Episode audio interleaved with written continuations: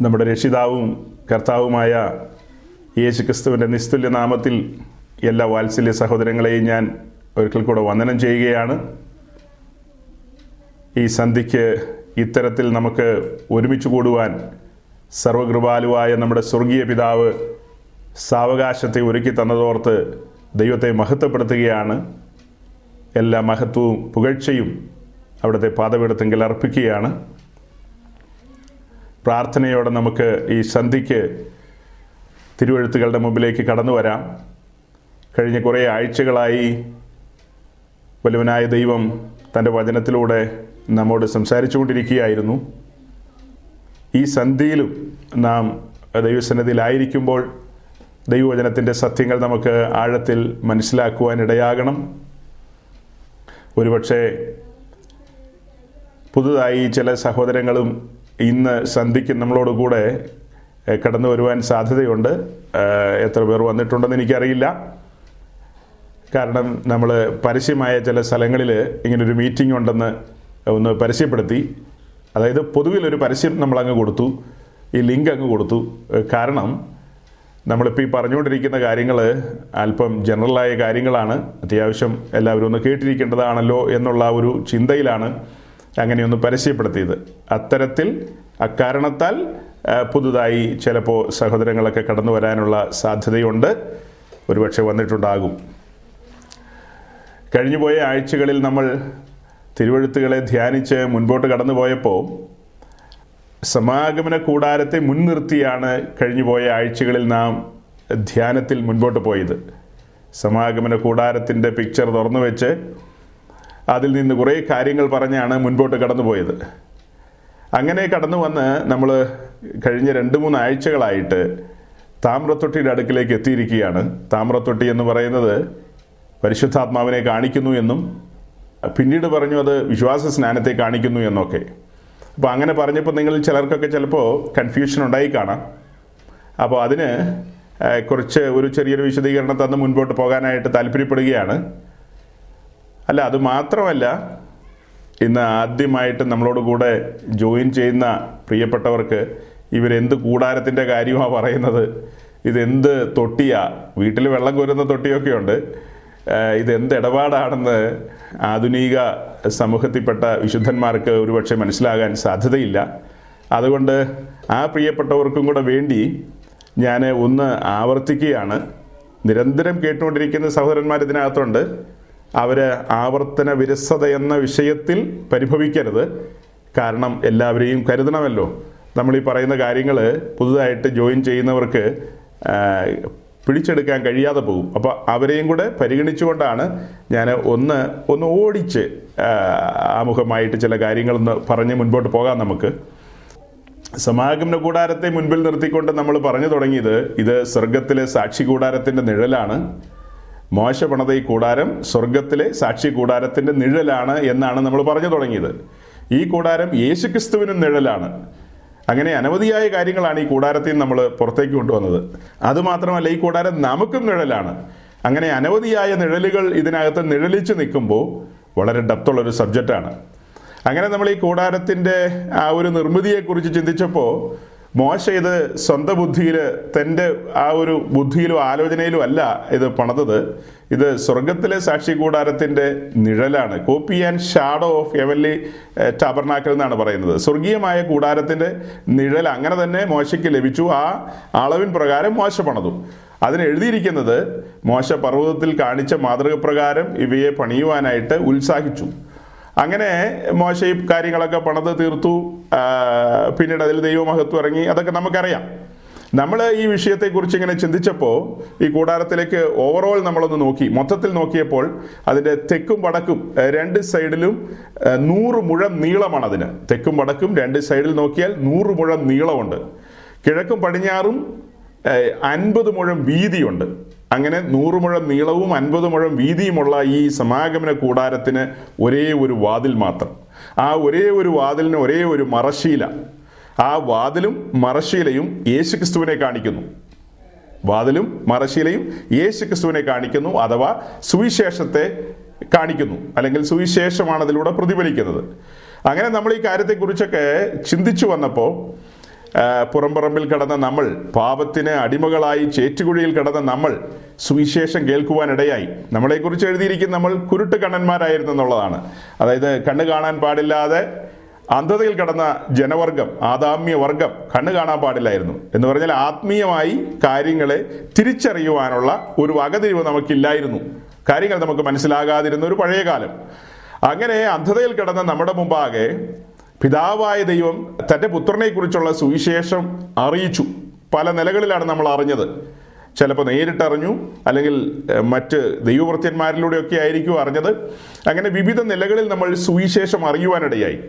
അങ്ങനെ സുവിശേഷം നമ്മുടെ കാഴ്ചയെ തുറന്നു തന്നു. സുവിശേഷ കേൾവിയാണ് നമ്മുടെ കാഴ്ചയെ ഒരളവിൽ തുറന്നു തന്നത്. അങ്ങനെ നമ്മുടെ കാഴ്ചയെ തുറന്നു കിട്ടിയപ്പോൾ മറനീക്കി കിട്ടിയ ആ ഒരു കാഴ്ചയിൽ നമുക്ക് കാണാൻ കഴിഞ്ഞത് പിതാവിന്റെ ഏകജാതനായ പുത്രൻ യാഗപീഠത്തിൽ കിടക്കുന്ന ഒരു കാഴ്ചയാണ്. അതിനോട് ചേർത്ത് വെച്ച് നമ്മൾ ലൂക്കോസിന്റെ സുവിശേഷം പത്താം അധ്യായത്തിൽ ഒരു വാക്യം പറഞ്ഞിരുന്നു. ആ വാക്യം പറയുന്നതിന് മുമ്പ് യോഹന്നാൻ യോഹന്നാൻ ആറിന്റെ നാൽപ്പത്തിനാലിൽ നിന്ന് ഒരു വാക്യം നമ്മൾ പറഞ്ഞിരുന്നു. എന്റെ പിതാവിനാൽ ആകർഷിക്കപ്പെട്ടിട്ടല്ലാതെ ആർക്കും എന്റെ അടുക്കൽ വരുവാൻ കഴിയില്ലെന്ന്. അപ്പൊ പിതാവിനാൽ ആകർഷിക്കപ്പെട്ട് നമ്മൾ ഇങ്ങനെ അടുത്തടുത്തടുത്ത് വരികയാണ്. പരിശുദ്ധാത്മാവ് നമുക്ക് പാപബോധം നൽകുകയാണ്. അതായത് പരിശുദ്ധാത്മാവ് പാപികളായിരുന്ന നമുക്ക് പാപത്തെക്കുറിച്ചും നീതിയെക്കുറിച്ചും ന്യായവിധിയെക്കുറിച്ചുമുള്ള കനത്ത ബോധ്യങ്ങളെ നൽകി. ആ ബോധ്യങ്ങളുടെ മുമ്പാകെയാണ് നാം അടിയറ പറഞ്ഞത്. അല്ലെങ്കിൽ ആ കാഴ്ചകൾ നമ്മുടെ കണ്ണിന്റെ മുമ്പാകെ നാം കണ്ട കാഴ്ചകൾ. ആ കാഴ്ചകൾ ഭയാനകമായിരുന്നു. അത് നമ്മളെ വിസ്മയിപ്പിച്ചു കളഞ്ഞു നമ്മെ തകർത്ത് കളഞ്ഞു. അതായത് ഒരുവന്റെ പുറം ഉഴവുചാൽ പോലെ ഉഴുതുമറിച്ചിട്ടിരിക്കുന്ന ഒരു കാഴ്ചയാണ് നമ്മൾ കണ്ടത്. ആ കാഴ്ചയാണ് സുവിശേഷ ഘോഷണത്തിലൂടെ നമ്മുടെ മുമ്പാകെ അഭിഷിക്തന്മാർ വിളിച്ചു പറഞ്ഞത്. അതായത് സുവിശേഷ ഘോഷണം എന്ന് പറഞ്ഞാൽ ഒരുതരം ഉഴുതുമറിക്കലാണ്. കലപ്പ ഉപയോഗിച്ച് ഉഴുതുമറിക്കുകയാണ്. സുവിശേഷത്തെ കലപ്പ എന്നും വിളിക്കാം. പ്ലോ കലപ്പ. അങ്ങനെ ഈ കാഴ്ച കണ്ടുകൊണ്ടിരിക്കുമ്പോൾ നമ്മുടെ ഹൃദയം ഉഴുതുമറിക്കപ്പെടുകയായിരുന്നു. അങ്ങനെ ഉഴുതുമറിക്കപ്പെട്ടുകൊണ്ടിരുന്ന ആ കാഴ്ചയുടെ മുമ്പാകെയാണ് നാം അടിയറ പറഞ്ഞത്. ഞാൻ ആ വാക്ക് പിന്നെ പിന്നെ ഉപയോഗിക്കുകയാണ്. അടിയറ പറയുകയാണ്. സറണ്ടർ ചെയ്തു. അങ്ങനെ നമ്മൾ സറണ്ടർ ചെയ്തു. അങ്ങനെ നമ്മൾ സറണ്ടർ ചെയ്ത് നിൽക്കുമ്പോഴാണ് പറഞ്ഞ ലൂക്കോസിന്റെ സുവിശേഷത്തിലെ വാക്യം നമ്മുടെ മുമ്പാകെ വന്നത്. അതായത് പിതാവ് വെളിപ്പെടുത്തി കൊടുക്കുവാൻ ഇച്ഛിക്കുന്നവനല്ലാതെ ആരും പുത്രനെ അറിയുന്നില്ല.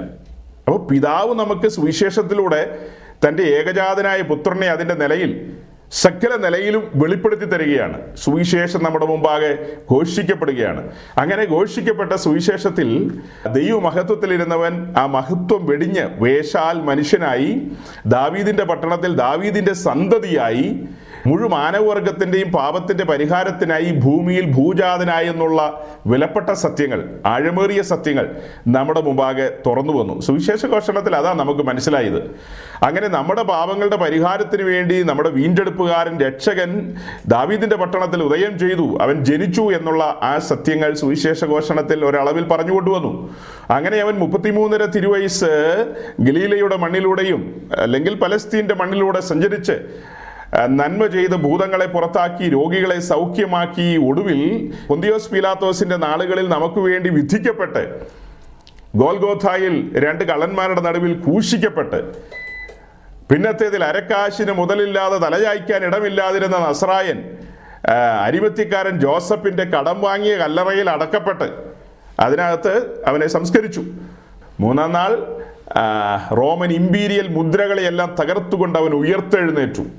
സാധു മറിയയ്ക്ക് മഗ്നലിന്റെ കാര്യത്തിൽ മറിയയ്ക്ക് അവൻ വെളിപ്പെട്ടു. പിന്നത്തേതിൽ അവന്റെ പന്തിരുവർക്ക് വെളിപ്പെട്ടു. അത് കഴിഞ്ഞ് അഞ്ഞൂറിലധികം ശിഷ്യന്മാർക്കും വെളിപ്പെട്ട് അവൻ സ്വർഗാരോഹണം ചെയ്തു. ഇതെല്ലാം സുവിശേഷ ഘോഷണത്തിൽ വരികയാണ്. ഇതൊക്കെ ഒരു ഒരളവിൽ നമ്മൾ കേട്ടു. ഒന്നും കേൾക്കാതെ വന്നവരും കാണും എന്തെങ്കിലുമൊക്കെ കേട്ട് വന്നവരും കാണും. അങ്ങനെ ആ സുവിശേഷ ഘോഷണത്തിലാണ് ഞാൻ പറഞ്ഞതുപോലെ ഇവിടുത്തെ ഇലക്ട്രിസിറ്റി മിനിസ്റ്റർ ആരാണേലും പുള്ളി യോഗ്യനല്ല. കാരണം ഇന്ന് സാറ്റർഡേ നമ്മൾ രാവിലെ ഈ ഇന്ത്യൻ സമയം മധ്യാഹ്നം ഇങ്ങനെ ടി പി സി പ്രയർ റൂമിലെ ഭക്തന്മാരുമായിട്ട് ഒരുമിച്ച് കൂടി ഇരിക്കേണ്ടതും അത് തന്നെയല്ല ഈ ആഴ്ച വിശ്വാസ സ്നാനത്തിന്റെ ആഴങ്ങളാണ്. ഓ ഗ്ലോറി വിശ്വാസ സ്നാനത്തിന്റെ ആഴങ്ങളാണ്. ഒത്താൽ ഇത് ഇന്ന് ഒരു എൻഗേജ്മെന്റ് അതായത് നമ്മൾ സ്നാനത്തിലേക്കാണ് പോകുന്നത്. സ്നാനം എന്ന് പറയുമ്പോൾ അവിടെ ഒരു എൻഗേജ്മെന്റ് നടക്കുകയാണ്. കല്യാണ നിശ്ചയം നടക്കേണ്ടതാണ്. ഇന്ന് ഒത്താൽ നിശ്ചയം നടത്തണം നമുക്ക്. സാങ്കേതിക തടസ്സങ്ങൾ എന്തെങ്കിലും വന്നാൽ കർത്താവ് വരാൻ താമസിച്ചാൽ അടുത്ത ആഴ്ച നിശ്ചയത്തിലേക്ക് കടക്കാം. അപ്പോൾ അതായിരിക്കും അതിന്റെ ഒരു കാര്യം. അപ്പം ഞാൻ ആ- ഭാഗങ്ങളൊക്കെ കട്ട് ചെയ്യും. ഇപ്പോൾ പറഞ്ഞു വന്നതിന്റെ തുടർച്ചയാണ്. ഈ ഇടയിൽ പറഞ്ഞതെല്ലാം നിങ്ങളും പറഞ്ഞേക്കുക കറണ്ട് വന്നതോ പോയതോ വൈഫൈ പോയതോ ഒന്നും നിങ്ങളൊന്നും ഓർക്കണ്ട. നമ്മളിപ്പോൾ സുവിശേഷം കേട്ട് ഭയാനകമായ കാഴ്ചകൾ. പാപത്തിന്റെ ബഹുലത നമ്മുടെ കണ്ണിന്റെ മുമ്പിൽ വെളിപ്പെട്ടു. കൊടുത്ത വിലയുടെ ആഴം നമുക്ക് മനസ്സിലായി. അങ്ങനെ നമ്മൾ കയറി വന്ന് നിൽക്കുന്നത്. അങ്ങനെ നമുക്ക് ദൈവരാജ്യത്തിലേക്ക് ഒരു പ്രവേശനം ലഭിച്ചു. അതാണ് നമ്മളുടെ ആ ഓർഡറിലുള്ള പറഞ്ഞുവരവ്. ഈ ഓർഡർ പറയുമ്പോൾ ഒരു വാക്യം നിങ്ങളുടെ മുമ്പിൽ കൊണ്ടുവരാം. കൊലേസ് ലേഖനം രണ്ടാം അധ്യായത്തിന്റെ അഞ്ചാം വാക്യം. ആ.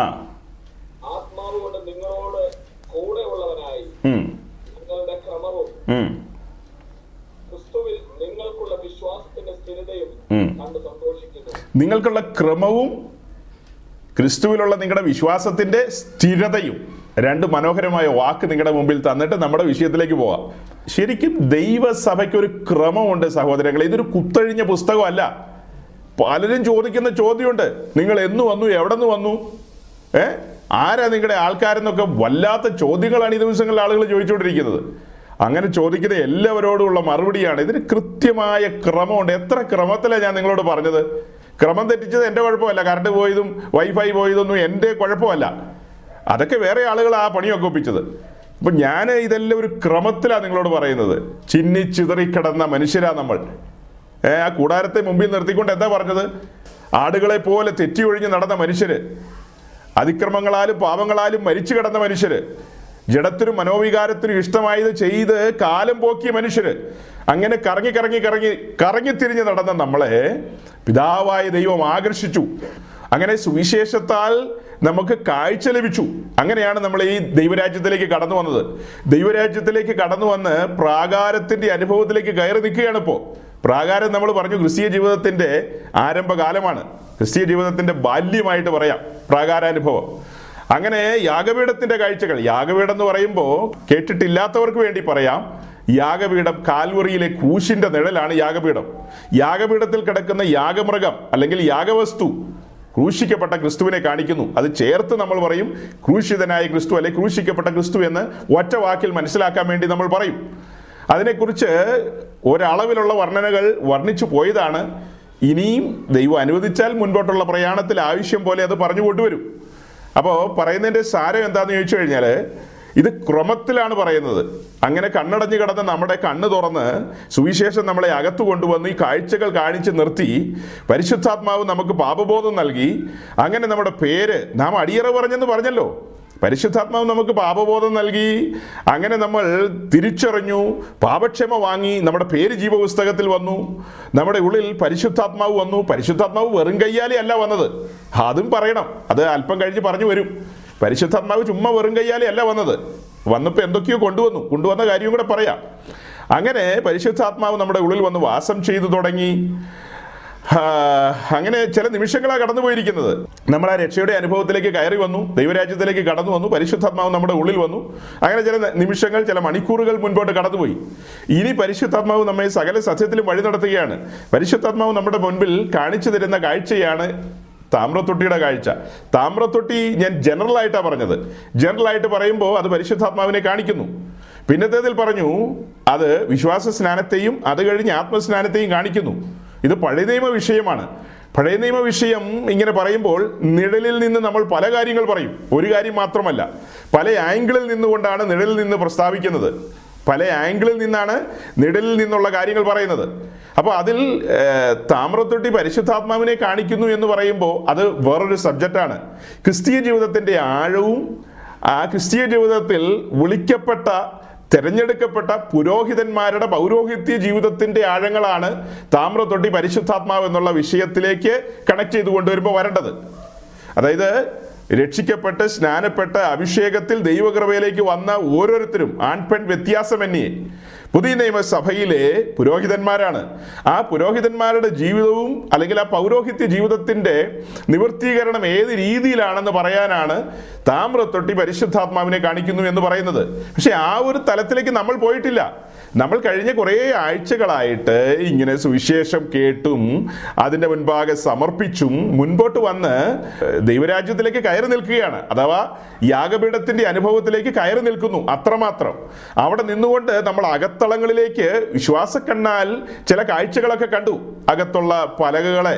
അതായത് കൂടാരത്തെ നമ്മൾ കണ്ടു. പിന്നത്തേതിൽ അതിപരിശുദ്ധ സ്ഥലത്തിലേക്കൊക്കെ നമ്മളെ എത്തി നോക്കി. അങ്ങനെ നോക്കിയ സമയത്തും ചില കാഴ്ചകളൊക്കെ നമ്മൾ കണ്ടു. അതിനെക്കുറിച്ചൊക്കെ കഴിഞ്ഞുപോയ സെഗ്മെന്റുകളിൽ നമ്മൾ പറഞ്ഞിട്ടുണ്ട്. നിങ്ങൾക്ക് കേൾക്കാൻ താല്പര്യമുള്ളവർ പുറകോട്ട് ഇറങ്ങിപ്പോയി ആ കാര്യങ്ങൾ പിന്നത്തേതിൽ കേൾക്കുക. അങ്ങനെ താമ്രത്തൊട്ടി പരിശുദ്ധാത്മാവിനെ കാണിക്കുന്നു എന്നും പൗരോഹിത്യത്തിന്റെ കാര്യങ്ങളൊക്കെ പറയണമെങ്കിൽ അതിന് ഇനി ചില ചിട്ടവട്ടങ്ങളും ക്രമങ്ങളും ഉണ്ട് അതിപ്പോ ഈ കൊലേശലേഖനം ലേഖനം നിങ്ങൾക്ക് മനസ്സിലാകും. അതായത് ആ ക്രമം എന്ന് പറയുന്നത് രക്ഷ കഴിഞ്ഞിരിക്കുന്നു. പേര് ജീവപുസ്തകത്തിൽ വന്നു. പരിശുദ്ധ റൂഹ ഉള്ളിൽ വന്നു. സമ്മതിച്ചു. ഇനി പരിശുദ്ധാത്മാവ് നമ്മുടെ കണ്ണിന്റെ മുൻപിൽ കാണിച്ചു തരുന്ന കാഴ്ചയാണ് ഈ താമ്രത്തൊട്ടിയുടെ കാഴ്ച അഥവാ വിശ്വാസ സ്നാനത്തിന്റെ കാഴ്ച. അവിടെ ഒത്തിരി ഒബ്ജക്ഷൻസ് ഉള്ള മേഖലയാണ്. ഒത്തിരി തർക്ക വിതർക്കങ്ങളുണ്ട്. ഈ കഴിഞ്ഞ ദിവസം ഒരു സഹോദരൻ എനിക്ക് ഏതോ ഒരു ഉപദേശി പ്രസംഗിച്ച കുറച്ച് ഓഡിയോ ക്ലിപ്പുകൾ അയച്ചു തന്നു. അപ്പൊ ആ ഓഡിയോ ക്ലിപ്പുകളിൽ അദ്ദേഹം എന്തൊക്കെയാ പറയുന്നതെന്ന് തമ്പുരാന് മാത്രമേ അറിയൂ. അത് ഒരു രണ്ട് മൂന്നെണ്ണം കേട്ടിട്ട് ഞാനങ്ങ് നിർത്തി മുഴുവൻ കേൾക്കാനായിട്ട് പോയില്ല. കാരണം ഇദ്ദേഹം പറഞ്ഞു വരുന്ന കാര്യങ്ങൾ വാസ്തവ വിരുദ്ധമായ കാര്യങ്ങളാണ്. എന്ന് മനസ്സിലായതുകൊണ്ട് എപ്പിസ്കോപ്പൽ സഭകൾ പഠിപ്പിക്കുന്ന ചില പഠിപ്പിക്കലുകളുണ്ട്. ആ പഠിപ്പിക്കലുകളുടെ പൊള്ളയായ യാഥാർത്ഥ്യങ്ങളെ നമുക്ക് നോക്കേണ്ടതുണ്ട് ഈ കൂട്ടത്തിൽ പറഞ്ഞു പോകുമ്പോൾ. അപ്പോൾ അത് വെറും പൊള്ളത്തരങ്ങളാണ് അവർ പറയുന്നത്. അത് വചനത്തിലൂടെ നമ്മൾ തെളിയിക്കണം. അങ്ങനെ ഈ താമ്രത്തൊട്ടിലേക്ക് നമ്മൾ നോക്കുമ്പോൾ അത് വിശ്വാസ സ്നാനത്തെ കാണിക്കുന്നു. വിശ്വാസ സ്നാനം കഴിഞ്ഞ് നമ്മൾ ആത്മസ്നാനവും പ്രാപിക്കുമ്പോഴാണ് അതിന്റെ ജനറൽ ക്രമം പൂർത്തീകരിക്കപ്പെടുന്നത്. രക്ഷിക്കപ്പെട്ട് കഴിയുമ്പോൾ നമ്മുടെ പേര് ജീവപുസ്തകത്തിൽ വന്നെന്ന് ഞാൻ പറഞ്ഞു. ആ കൂട്ടത്തിൽ ഞാൻ പറയാം. രക്ഷിക്കപ്പെട്ടവരുടെ എല്ലാം പേര് പൗരോഹിത്യ ലിസ്റ്റിൽ വന്നു. രക്ഷിക്കപ്പെട്ട് കഴിയുമ്പോൾ നിങ്ങളെല്ലാം അല്ലെങ്കിൽ നാം എല്ലാം ക്രിസ്തുവിന്റെ പുരോഹിതന്മാരെന്ന നിലയിൽ നമ്മുടെ പേര് ലിസ്റ്റിൽ വന്നു. പക്ഷെ പൗരോഹിത്യം അനുഷ്ഠിക്കണമെങ്കിൽ അതിന്റെ നിവൃത്തീകരണത്തിലേക്ക് പോകണമെങ്കിൽ അടുത്ത പടിയാണ് വിശ്വാസ സ്നാനം. വിശ്വാസ സ്നാനവും ആത്മസ്നാനവും ഒക്കെ അതിന്റെ പടികളാണ്. ആ പടികളിലൂടെ അല്ലാതെ നമുക്ക് പൗരോഹിത്യത്തിന് വേണ്ടി കടന്നു പോകാൻ കഴിയില്ല. പൗരോഹിത്യത്തിന്റെ പൂർത്തീകരണം വിശുദ്ധ സ്ഥലത്തിന്റെ അനുഭവത്തിലാണ്. അവിടെ ഇൻസെൻസ് ഓൾട്ടർ ഉണ്ട് അഥവാ ധൂപപീഠമുണ്ട്. അവിടെയാണ് പരിമള ധൂപം അർപ്പിക്കുന്നത്. പഴയ നിയമ ഭക്തന്മാര് അല്ലെങ്കിൽ പഴയ നിയമത്തിലെ അഹ്റോന്റെ പുത്രന്മാരായ പുരോഹിതന്മാർ ദിനേനെ കടന്നുപോയി പരിമള ധൂപം അർപ്പിച്ചിരുന്നത് അവിടെയാണ്. അത് പുതിയ നിയമ സഭയോടുള്ള ബന്ധത്തിൽ പുതിയ നിയമ സഭയിലെ പൗരോഹിത്യത്തിന്റെ വിവിധ തലങ്ങളാണ് അവിടെ തുറന്നു വരുന്നത്. അത് പൗരോഹിത്യത്തിലേക്കൊക്കെ നമുക്കിപ്പോൾ ചിന്തിക്കേണ്ട സമയമായിട്ടില്ല. അതിനു മുൻപ് ഇത് വിശ്വാസ സ്നാനത്തെ കാണിക്കുന്നു എന്ന് പറഞ്ഞ് കുറേ കാര്യങ്ങളാണ് കഴിഞ്ഞ ആഴ്ച പറഞ്ഞത്. അതായത് പൂർണമായിട്ടല്ല കുറേ കാര്യങ്ങൾ അങ്ങ് പറഞ്ഞു. പറഞ്ഞ് അതെല്ലാം പറഞ്ഞിട്ട് കഴിഞ്ഞ ആഴ്ച ഞാൻ നിങ്ങളോട് സംസാരിച്ചപ്പോൾ നിങ്ങളെല്ലാം യാഗപീഠത്തിന്റെ അടുക്കൽ നിൽക്കുമ്പോൾ ഞാൻ താമ്രത്തൊട്ടിയുടെ അടുക്കൽ നിന്നുകൊണ്ട് നിങ്ങളോട് പ്രസംഗിച്ചുകൊണ്ടിരിക്കുകയാണ്. ഈ താമ്രത്തൊട്ടി വിശ്വാസ സ്നാനത്തെ കാണിക്കുന്നു. ഇങ്ങനെയുള്ള കാര്യങ്ങളൊക്കെ ഞാൻ നിങ്ങളോട് പറഞ്ഞുകൊണ്ടിരിക്കുകയാണ്. അങ്ങനെ പറഞ്ഞുകൊണ്ടിരുന്നതിന്റെ ഒടുവിൽ ഞാൻ നിങ്ങളോട് ഒരു സൂചന പറഞ്ഞു. ലൂക്കോസ് പതിനാലിന്റെ ഇരുപത്തി അഞ്ച് ഇരുപത്തി ആറ് ഇരുപത്തി ഏഴ് വാക്യങ്ങളെല്ലാം വായിച്ചിട്ട് എല്ലാവരോടുമായിട്ട് പറഞ്ഞു ഈ ആഴ്ച നമ്മൾ വിട പറയുന്നു. കർത്താവ് വരാൻ താമസിച്ചാൽ അടുത്ത ആഴ്ച ഇതേ സമയം നമ്മൾ കാണുന്നതാണ്. അങ്ങനെ കാണുന്നത് വരെ നിങ്ങൾ ഓരോരുത്തരും ഇരുന്നൊന്ന് കണക്ക് കൂട്ടി നോക്കണം. രക്ഷാനിർണയം പ്രാപിച്ച് ആ ബോധ്യത്തിൽ ദൈവരാജ്യത്തിലേക്ക് കാലെടുത്തു വെച്ച് നിൽക്കുന്ന ഭക്തന്മാരോടാ പറഞ്ഞത് ഓരോരുത്തരും ഇരുന്ന് കണക്ക് കൂട്ടി നോക്കണം. എന്നിട്ട് നമുക്ക് സ്നാനം നടത്താനുള്ള ഓൺലൈൻ സ്നാനം. ഓൺലൈൻ സ്നാനം ഒന്നും കേട്ടിട്ടില്ലേ? ഓൺലൈൻ സ്നാനം നടത്താം നമുക്ക്. അപ്പോൾ ഓൺലൈൻ സ്നാനം കഴിഞ്ഞിട്ട് വേണമെങ്കിൽ സ്നാനമൊക്കെ കഴിഞ്ഞ് കർത്തൃമേശയൊക്കെ ഉണ്ടല്ലോ. വേണമെങ്കിൽ ഒരു ഓൺലൈൻ കർത്തൃമേശയും കൂടെ നമുക്ക് നടത്തി കളയാം ഒരാഴ്ച രണ്ടാഴ്ച പോട്ടെ. ഓൺലൈൻ സ്നാനം ഓൺലൈൻ കർത്തൃമേശ. അപ്പോൾ ഓൺലൈനിൽ നമ്മൾ ഈ കാര്യങ്ങളൊക്കെ പറഞ്ഞ് നിർത്തിയത് അങ്ങനെയാണ്. ഇരുന്ന് കണക്ക് കൂട്ടി നോക്കാൻ. നിങ്ങൾ എത്ര പേര് വീട്ടിൽ പോയിരുന്ന് കണക്ക് കൂട്ടി നോക്കിയെന്ന് എനിക്കറിയില്ല. ചതിക്കരുത്. നിങ്ങളെല്ലാം സ്നാനപ്പെട്ട ആൾക്കാരാ. വീണ്ടും എല്ലാവരും സ്നാനപ്പെടണമെന്ന് പറഞ്ഞു വന്നാൽ കുഴപ്പമാവും. ഇപ്പൊ തന്നെ കുഴപ്പമാ. ഈ ഇത്തരം പ്രസംഗങ്ങൾ ഇങ്ങനെ കേട്ടുകൊണ്ടിരിക്കുമ്പോൾ ആളുകൾ അതിവൈകാരികമായി ചിന്തിക്കും. എന്ന് പറഞ്ഞാൽ അതിവൈകാരികമായി ചിന്തിച്ചു കഴിഞ്ഞാൽ കേട്ടുകൊണ്ടിരിക്കുമ്പോൾ തോന്നുന്നു ഈ പാസ്റ്റർ പറഞ്ഞതൊക്കെ ന്യായമാണ് ഞാൻ രക്ഷിക്കപ്പെട്ടത് ശരിയായിട്ടില്ല. എന്റെ സ്നാനം ഒട്ടും ശരിയല്ല. അപ്പോൾ എനിക്ക് ഒന്നുകൂടെ സ്നാനപ്പെട്ടാൽ കൊള്ളാം. ആഹാ ഇങ്ങനെ പറഞ്ഞു തന്നില്ല അന്ന്. അതുകൊണ്ട് എന്റെ സ്നാനം ശരിയല്ല. എനിക്ക് ഒന്നുകൂടെ സ്നാനപ്പെടണം. എന്ന് ചിന്തിക്കുന്ന ഒത്തിരി പേരുണ്ട്. ഒത്തിരി പേരെ നമ്മൾ അമർച്ചയായി അവരോട് കൽപ്പിക്കേണ്ടി വന്നിട്ടുണ്ട്. അടങ്ങ് അടങ്ങ് അടങ്ങ്. അങ്ങനെ ഓരോരുത്തരുടെയും പ്രസംഗം കേൾക്കുമ്പോൾ കേൾക്കുമ്പോൾ കേൾക്കുമ്പോൾ സ്നാനപ്പെടാനാണെങ്കിൽ മരണം വരെ സ്നാനപ്പെട്ടുകൊണ്ടിരിക്കണം. പാസ്റ്റർ ഞാൻ കഴിഞ്ഞ ആഴ്ചകളെല്ലാം ഭയങ്കര കുഴപ്പക്കാരനായിരുന്നു. അതുകൊണ്ട് കുഴപ്പങ്ങളൊക്കെ അനുദവിച്ച് ദൈവത്തോട് ഏറ്റുപറഞ്ഞ് ക്രമീകരിക്കുക. അല്ലാതെ കുഴപ്പമൊക്കെ കഴിഞ്ഞ് കഴിഞ്ഞിട്ട് ഓരോ ആഴ്ചയിൽ കടന്നു വന്നിട്ട് ഫാസ്റ്റ് ഒന്ന് മുക്കിയരേ എന്ന് പറഞ്ഞാൽ അങ്ങനെ മുക്കാൻ പറ്റില്ല. സ്നാനം ഒരിക്കലേ ഉള്ളൂ. സ്നാനം ഒരിക്കൽ മാത്രമേ ഉള്ളൂ. ഒന്നുകൂടെ പറയാം ഞാൻ. സ്നാനമാണെങ്കിൽ അത് ഒരിക്കൽ മാത്രമേ ഉള്ളൂ. നിങ്ങൾ ഇത് കേട്ടുകൊണ്ടിരിക്കുമ്പോൾ വൈകാരികമായി ചിന്തിക്കരുത് എടുത്തു ചാടരുത് കുഴപ്പങ്ങൾ ഉണ്ടാക്കരുത് പക്ഷേ വചനവുമായിട്ട് നിങ്ങളെല്ലാം ചെക്ക് ചെയ്ത് നോക്കിക്കൊള്ളണം. നിങ്ങൾക്ക് റോമലേഖനം മുഴുവനും അറിയണമെന്നോ റോമലേഖനത്തിന്റെ മുഴുവൻ ഒരു ക്ലാസ് എടുക്കാൻ പ്രാപ്തരാകണമെന്നോ ഒന്നും ഞാൻ പറഞ്ഞില്ല. സിംഗിൾ ലൈനാണ് ഞാൻ നിങ്ങളോട് ഈ കഴിഞ്ഞുപോയ ആഴ്ചകളിലെല്ലാം പറഞ്ഞത്. സിംഗിൾ ലൈൻ എന്താ? ഞാൻ ആദാമിന്റെ മകനാണ്. ഞാനൊരു പാപിയാണ്. എന്നിൽ പാപമുണ്ട്. നിലയില്ലാ കയത്തിൽ ഞാൻ മുങ്ങിത്താഴുകയാണ് പാപസംബന്ധമായി മരിച്ചു കിടക്കുന്ന ഒരു വ്യക്തിയാണ് ഞാൻ. അതുകൊണ്ട് എനിക്കൊരു രക്ഷകൻ ആവശ്യമുണ്ട്. എന്ന ഒരു തിരിച്ചറിവിലേക്ക് വന്ന നിമിഷം അത്രയും മതി. അത്രയും മാത്രം. അല്ലാതെ അതിൽ കൂടുതലല്ല. ഞാൻ സ്നാനപ്പെടാൻ പോകുന്ന പാപങ്ങളുടെ മോചനത്തിനല്ല. ഞാൻ സ്നാനപ്പെടാൻ പോകുന്നത് സ്വർഗത്തിൽ പോകാനല്ല ഞാൻ സ്നാനപ്പെടാൻ പോകുന്നത് അല്ല വേറൊരു തരം സ്നാനം ഉണ്ടല്ലോ വിവാഹ സ്നാനം നിങ്ങൾ എത്ര പേര് കേട്ടിട്ടുണ്ട്? വിവാഹ സ്നാനം? ഞാൻ ഇത്രയും നേരം പറഞ്ഞുകൊണ്ടിരുന്നത് വിശ്വാസ സ്നാനത്തെ കുറിച്ചാണ് അടുത്തൊരു കാര്യമുണ്ട് വിവാഹ സ്നാനം. വിവാഹ സ്നാനം ഒത്തിരി നടക്കാറുണ്ട്. എനിക്ക് തന്നെ അനുഭവം ഉള്ളൊരു കാര്യം പറയാം. ബംഗളൂർ പട്ടണത്തിൽ ഒരു ഫാമിലിയിൽ എനിക്കറിയാം. ആ സഹോദരനും സഹോദരിയും അതായത് ഒരു സഹോദരനും ഒരു സഹോദരിയും പഠിക്കാനായിട്ട് ബാംഗ്ലൂരിൽ വന്നു. ഇവിടെ ഒത്തിരി പഠിത്തത്തിന്റെ സ്ഥലമല്ലേ? അങ്ങനെ പഠിച്ച് പഠിച്ച് പഠിപ്പ് മൂത്ത് കഴിഞ്ഞപ്പോൾ ഈ സഹോദരൻ കത്തോലിക്ക ബാക്ക്ഗ്രൗണ്ടിലുള്ളതാ സഹോദരി മർത്തോമ ബാക്ക്ഗ്രൗണ്ടിലുള്ളതാ. അവർക്ക് തോന്നി നമുക്ക് വിവാഹം കഴിച്ചേക്കാന്ന്. തെറ്റായ കാര്യമൊന്നുമല്ലല്ലോ. അവർക്ക് അങ്ങനെ വിവാഹം കഴിക്കണമെന്ന് തോന്നി. ഉത്തരവാദിത്തപ്പെട്ട ആൾക്കാരെന്ന് പറയുന്നത് അവരുടെ പേരൻസ് ആ പേരൻസ് സമ്മതിച്ചില്ല. അങ്ങനെ സമ്മതിക്കാതെ വന്നു കഴിഞ്ഞപ്പോൾ പിന്നീട് ഇവരൊരു ചെറിയ കുറുക്ക് വഴിയിലേക്ക് പോയി. ബാംഗ്ലൂർ അല്ലേ സ്ഥലം? അപ്പോൾ ഇതിനെ ഒരു വഴിയെക്കുറിച്ച് ചിന്തിച്ചപ്പോൾ നല്ലൊരു വഴി തുറന്നു കിട്ടി. ഇവിടെ ധാരാളം പന്നം പിടിച്ച പാസ്റ്റർമാരൊക്കെ ഉള്ള നാടാണ്. അങ്ങനെ ഇവർ ഒരു പന്നം പിടിച്ച പാസ്റ്ററുടെ അടുക്കൽ വലിയ പേര് കേട്ടയാളാ അദ്ദേഹത്തിന്റെ അടുക്കൽ ചെന്നു. അങ്ങനെ ഇവർക്ക് സ്നാനപ്പെടണമെന്ന് പറഞ്ഞു.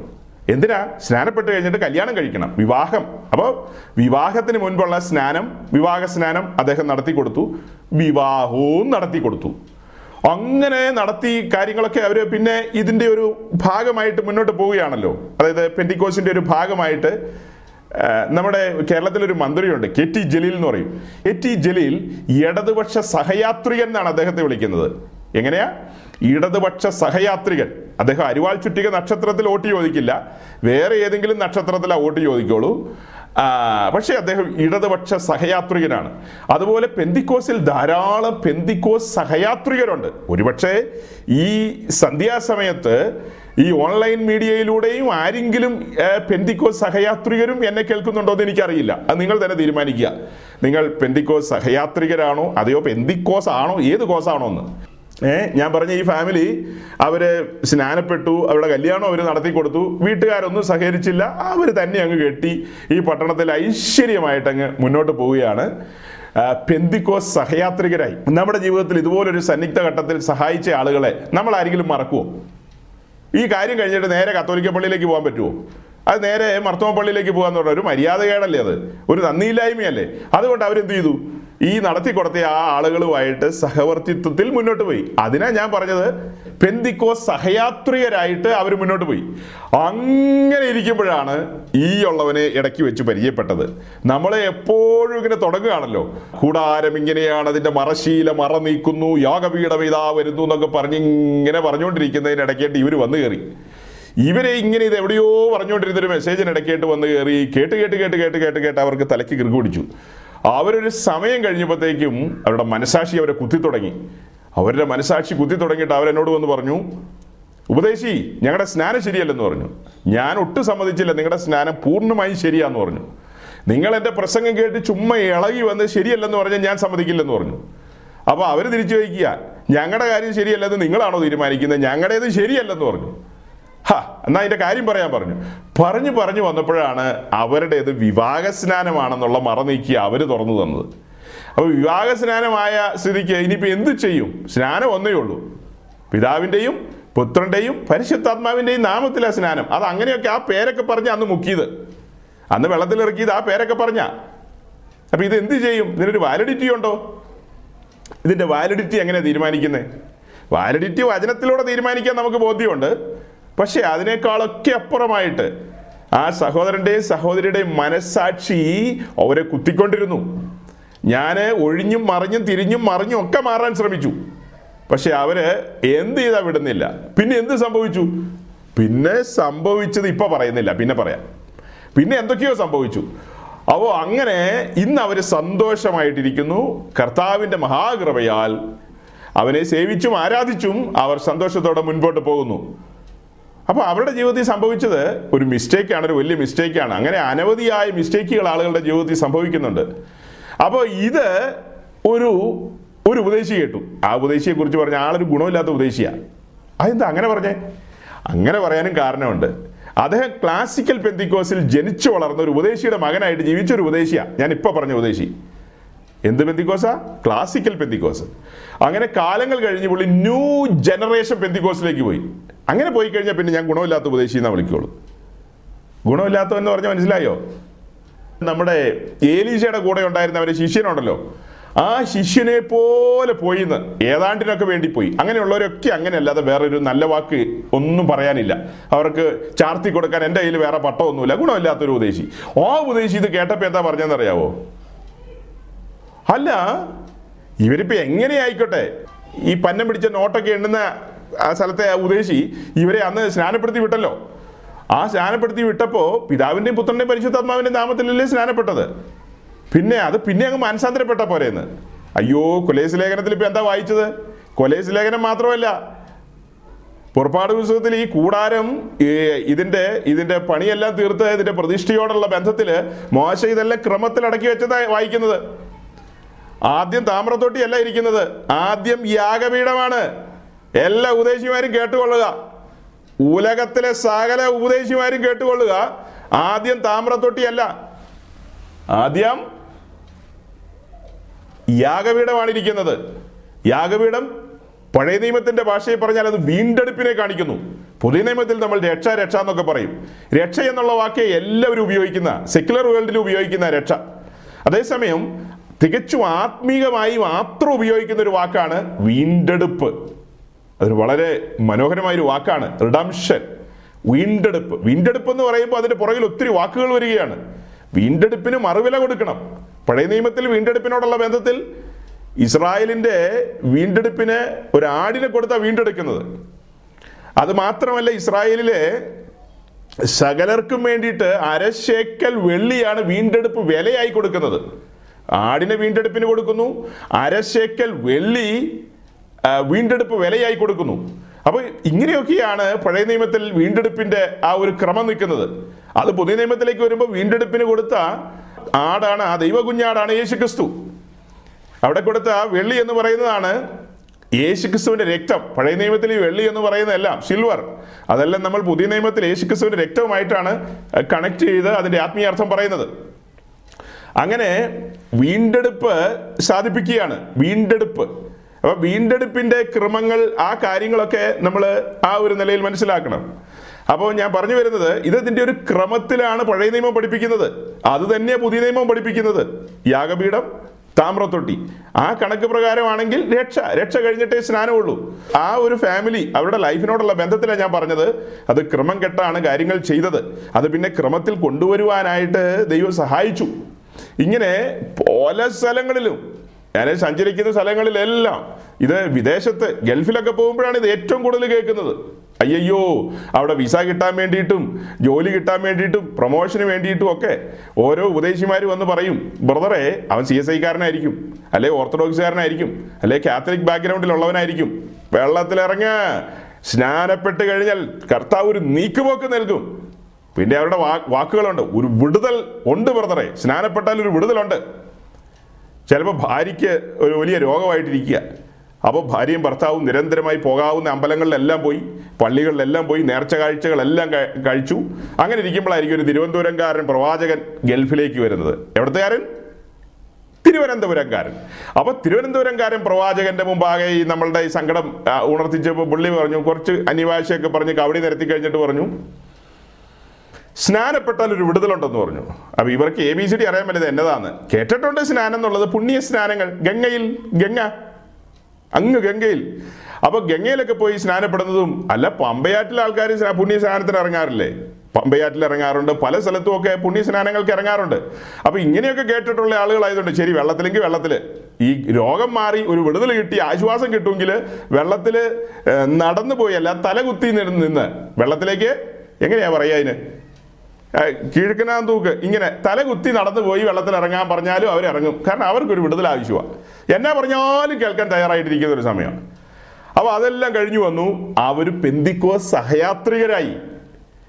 നിങ്ങളിന്ന് മലയാളക്കരയിൽ വന്നു കഴിഞ്ഞാൽ ആ മലയാളക്കരയിൽ നിന്ന് ലോകം മുഴുവൻ സഞ്ചരിക്കുന്ന അനേകരെ എടുത്തു കഴിഞ്ഞാൽ ഭൂരിപക്ഷം ഈ സഹയാത്രികരാണ് പെന്തിക്കോ സഹയാത്രികർ. പുതിയൊരു ഒക്കാബിലറി ഞാൻ നിങ്ങൾക്ക് തന്നിരിക്കുന്നു. പഠിച്ചുകൊള്ളുക മറന്നു പോകരുത് അപ്പൊ ഇന്ന് ഈ സന്ധിക്ക് ഏതെങ്കിലും സഹയാത്രികർ എന്നെ കേൾക്കുന്നുണ്ടെങ്കിൽ നിശ്ചയമായും ഒരു ദൈവദാസൻ എന്നുള്ള നിലയിൽ എനിക്ക് തരാവുന്ന ഒരു ബഹുമാനം എന്ന് പറയുന്നത് ഇത്രയേ ഉള്ളൂ. നിങ്ങളുടെ മാനസാന്തരമാണ്. മാനസാന്തരപ്പെടണം. എത്ര കൊല്ലം കഴിഞ്ഞെന്ന് പറഞ്ഞാലും വേണ്ടില്ല. മാനസാന്തരപ്പെടണം. നാളെ നമുക്കില്ല. നാളെ ഒരു ദിവസം ഉണ്ടെന്ന് നമുക്കറിയില്ല. ഞാൻ വീണ്ടും പറയാണ് മനസാക്ഷി കുത്തുന്നുണ്ടെങ്കിൽ. മനസാക്ഷി നമ്മളെ പിടിച്ചുലയ്ക്കുന്നുണ്ടെങ്കിൽ മാത്രമാ. അല്ലെങ്കിൽ ഇങ്ങനെ ആരെല്ലാം പറഞ്ഞെന്ന് പറഞ്ഞാൽ എനിക്ക് പ്രാഗൽഭ്യമുണ്ട് എന്നെ കേൾക്കുന്ന പലർക്കും എനിക്ക് പലരുടെയും മുഖം അറിയാം. അവർക്കൊക്കെ പ്രാഗൽഭ്യമുണ്ട് അങ്ങനെ എത്ര പ്രസംഗിച്ചെന്ന് പറഞ്ഞാലും അവരാരും കുലുങ്ങില്ല. കാരണം അവരുടെ രക്ഷയും സ്നാനവും പക്കായായിരുന്നു. പ്രോപ്പർ ലൈനിലായിരുന്നു അതുകൊണ്ട് ഇങ്ങനെ പ്രസംഗിക്കുമ്പോൾ ഒന്നും കുലുങ്ങില്ല. സന്തോഷിക്കും. ഓ കർത്താവേ മഹാകൃപ ഈ ക്രമത്തിൽ വരാനിടയായല്ലോ. ഏ? എല്ലാം ഭംഗിയായിട്ട് മുന്നോട്ട് വരാനിടയായല്ലോ എന്ന് അവർ ചിന്തിക്കുള്ളൂ. ഇപ്പം ഞാൻ പറഞ്ഞു വരുന്നത് താമ്രത്തൊട്ടിയുടെ ചുവട്ടിൽ നിന്നുകൊണ്ട് ഞാൻ നിങ്ങളോട് കഴിഞ്ഞ ആഴ്ച പറഞ്ഞത് ഇരുന്ന് കണക്ക് കൂട്ടി നോക്കണമെന്നാണ്. ഇരുന്ന് എന്തുകൊണ്ടാണ് കണക്ക് കൂട്ടി നോക്കേണ്ടത്? ഒന്ന് രണ്ട് വാക്യങ്ങൾ നമുക്കിനി വായിക്കേണ്ടതുണ്ട്. ഗലാത്ത് ലേഖനം മൂന്നിന്റെ ഇരുപത്തിയേഴ്. ഗലേഷ്യൻസ് ത്രീ ട്വന്റി സെവൻ ഗലാത്ത് ലേഖനം മൂന്നിന്റെ ഇരുപത്തിയേഴ്. ഇരുപത്തിയാറാം വാക്യം ഒന്നുകൂടെ വായിച്ചേ. ഇരുപത്തിയാറ് ട്വന്റി സിക്സ്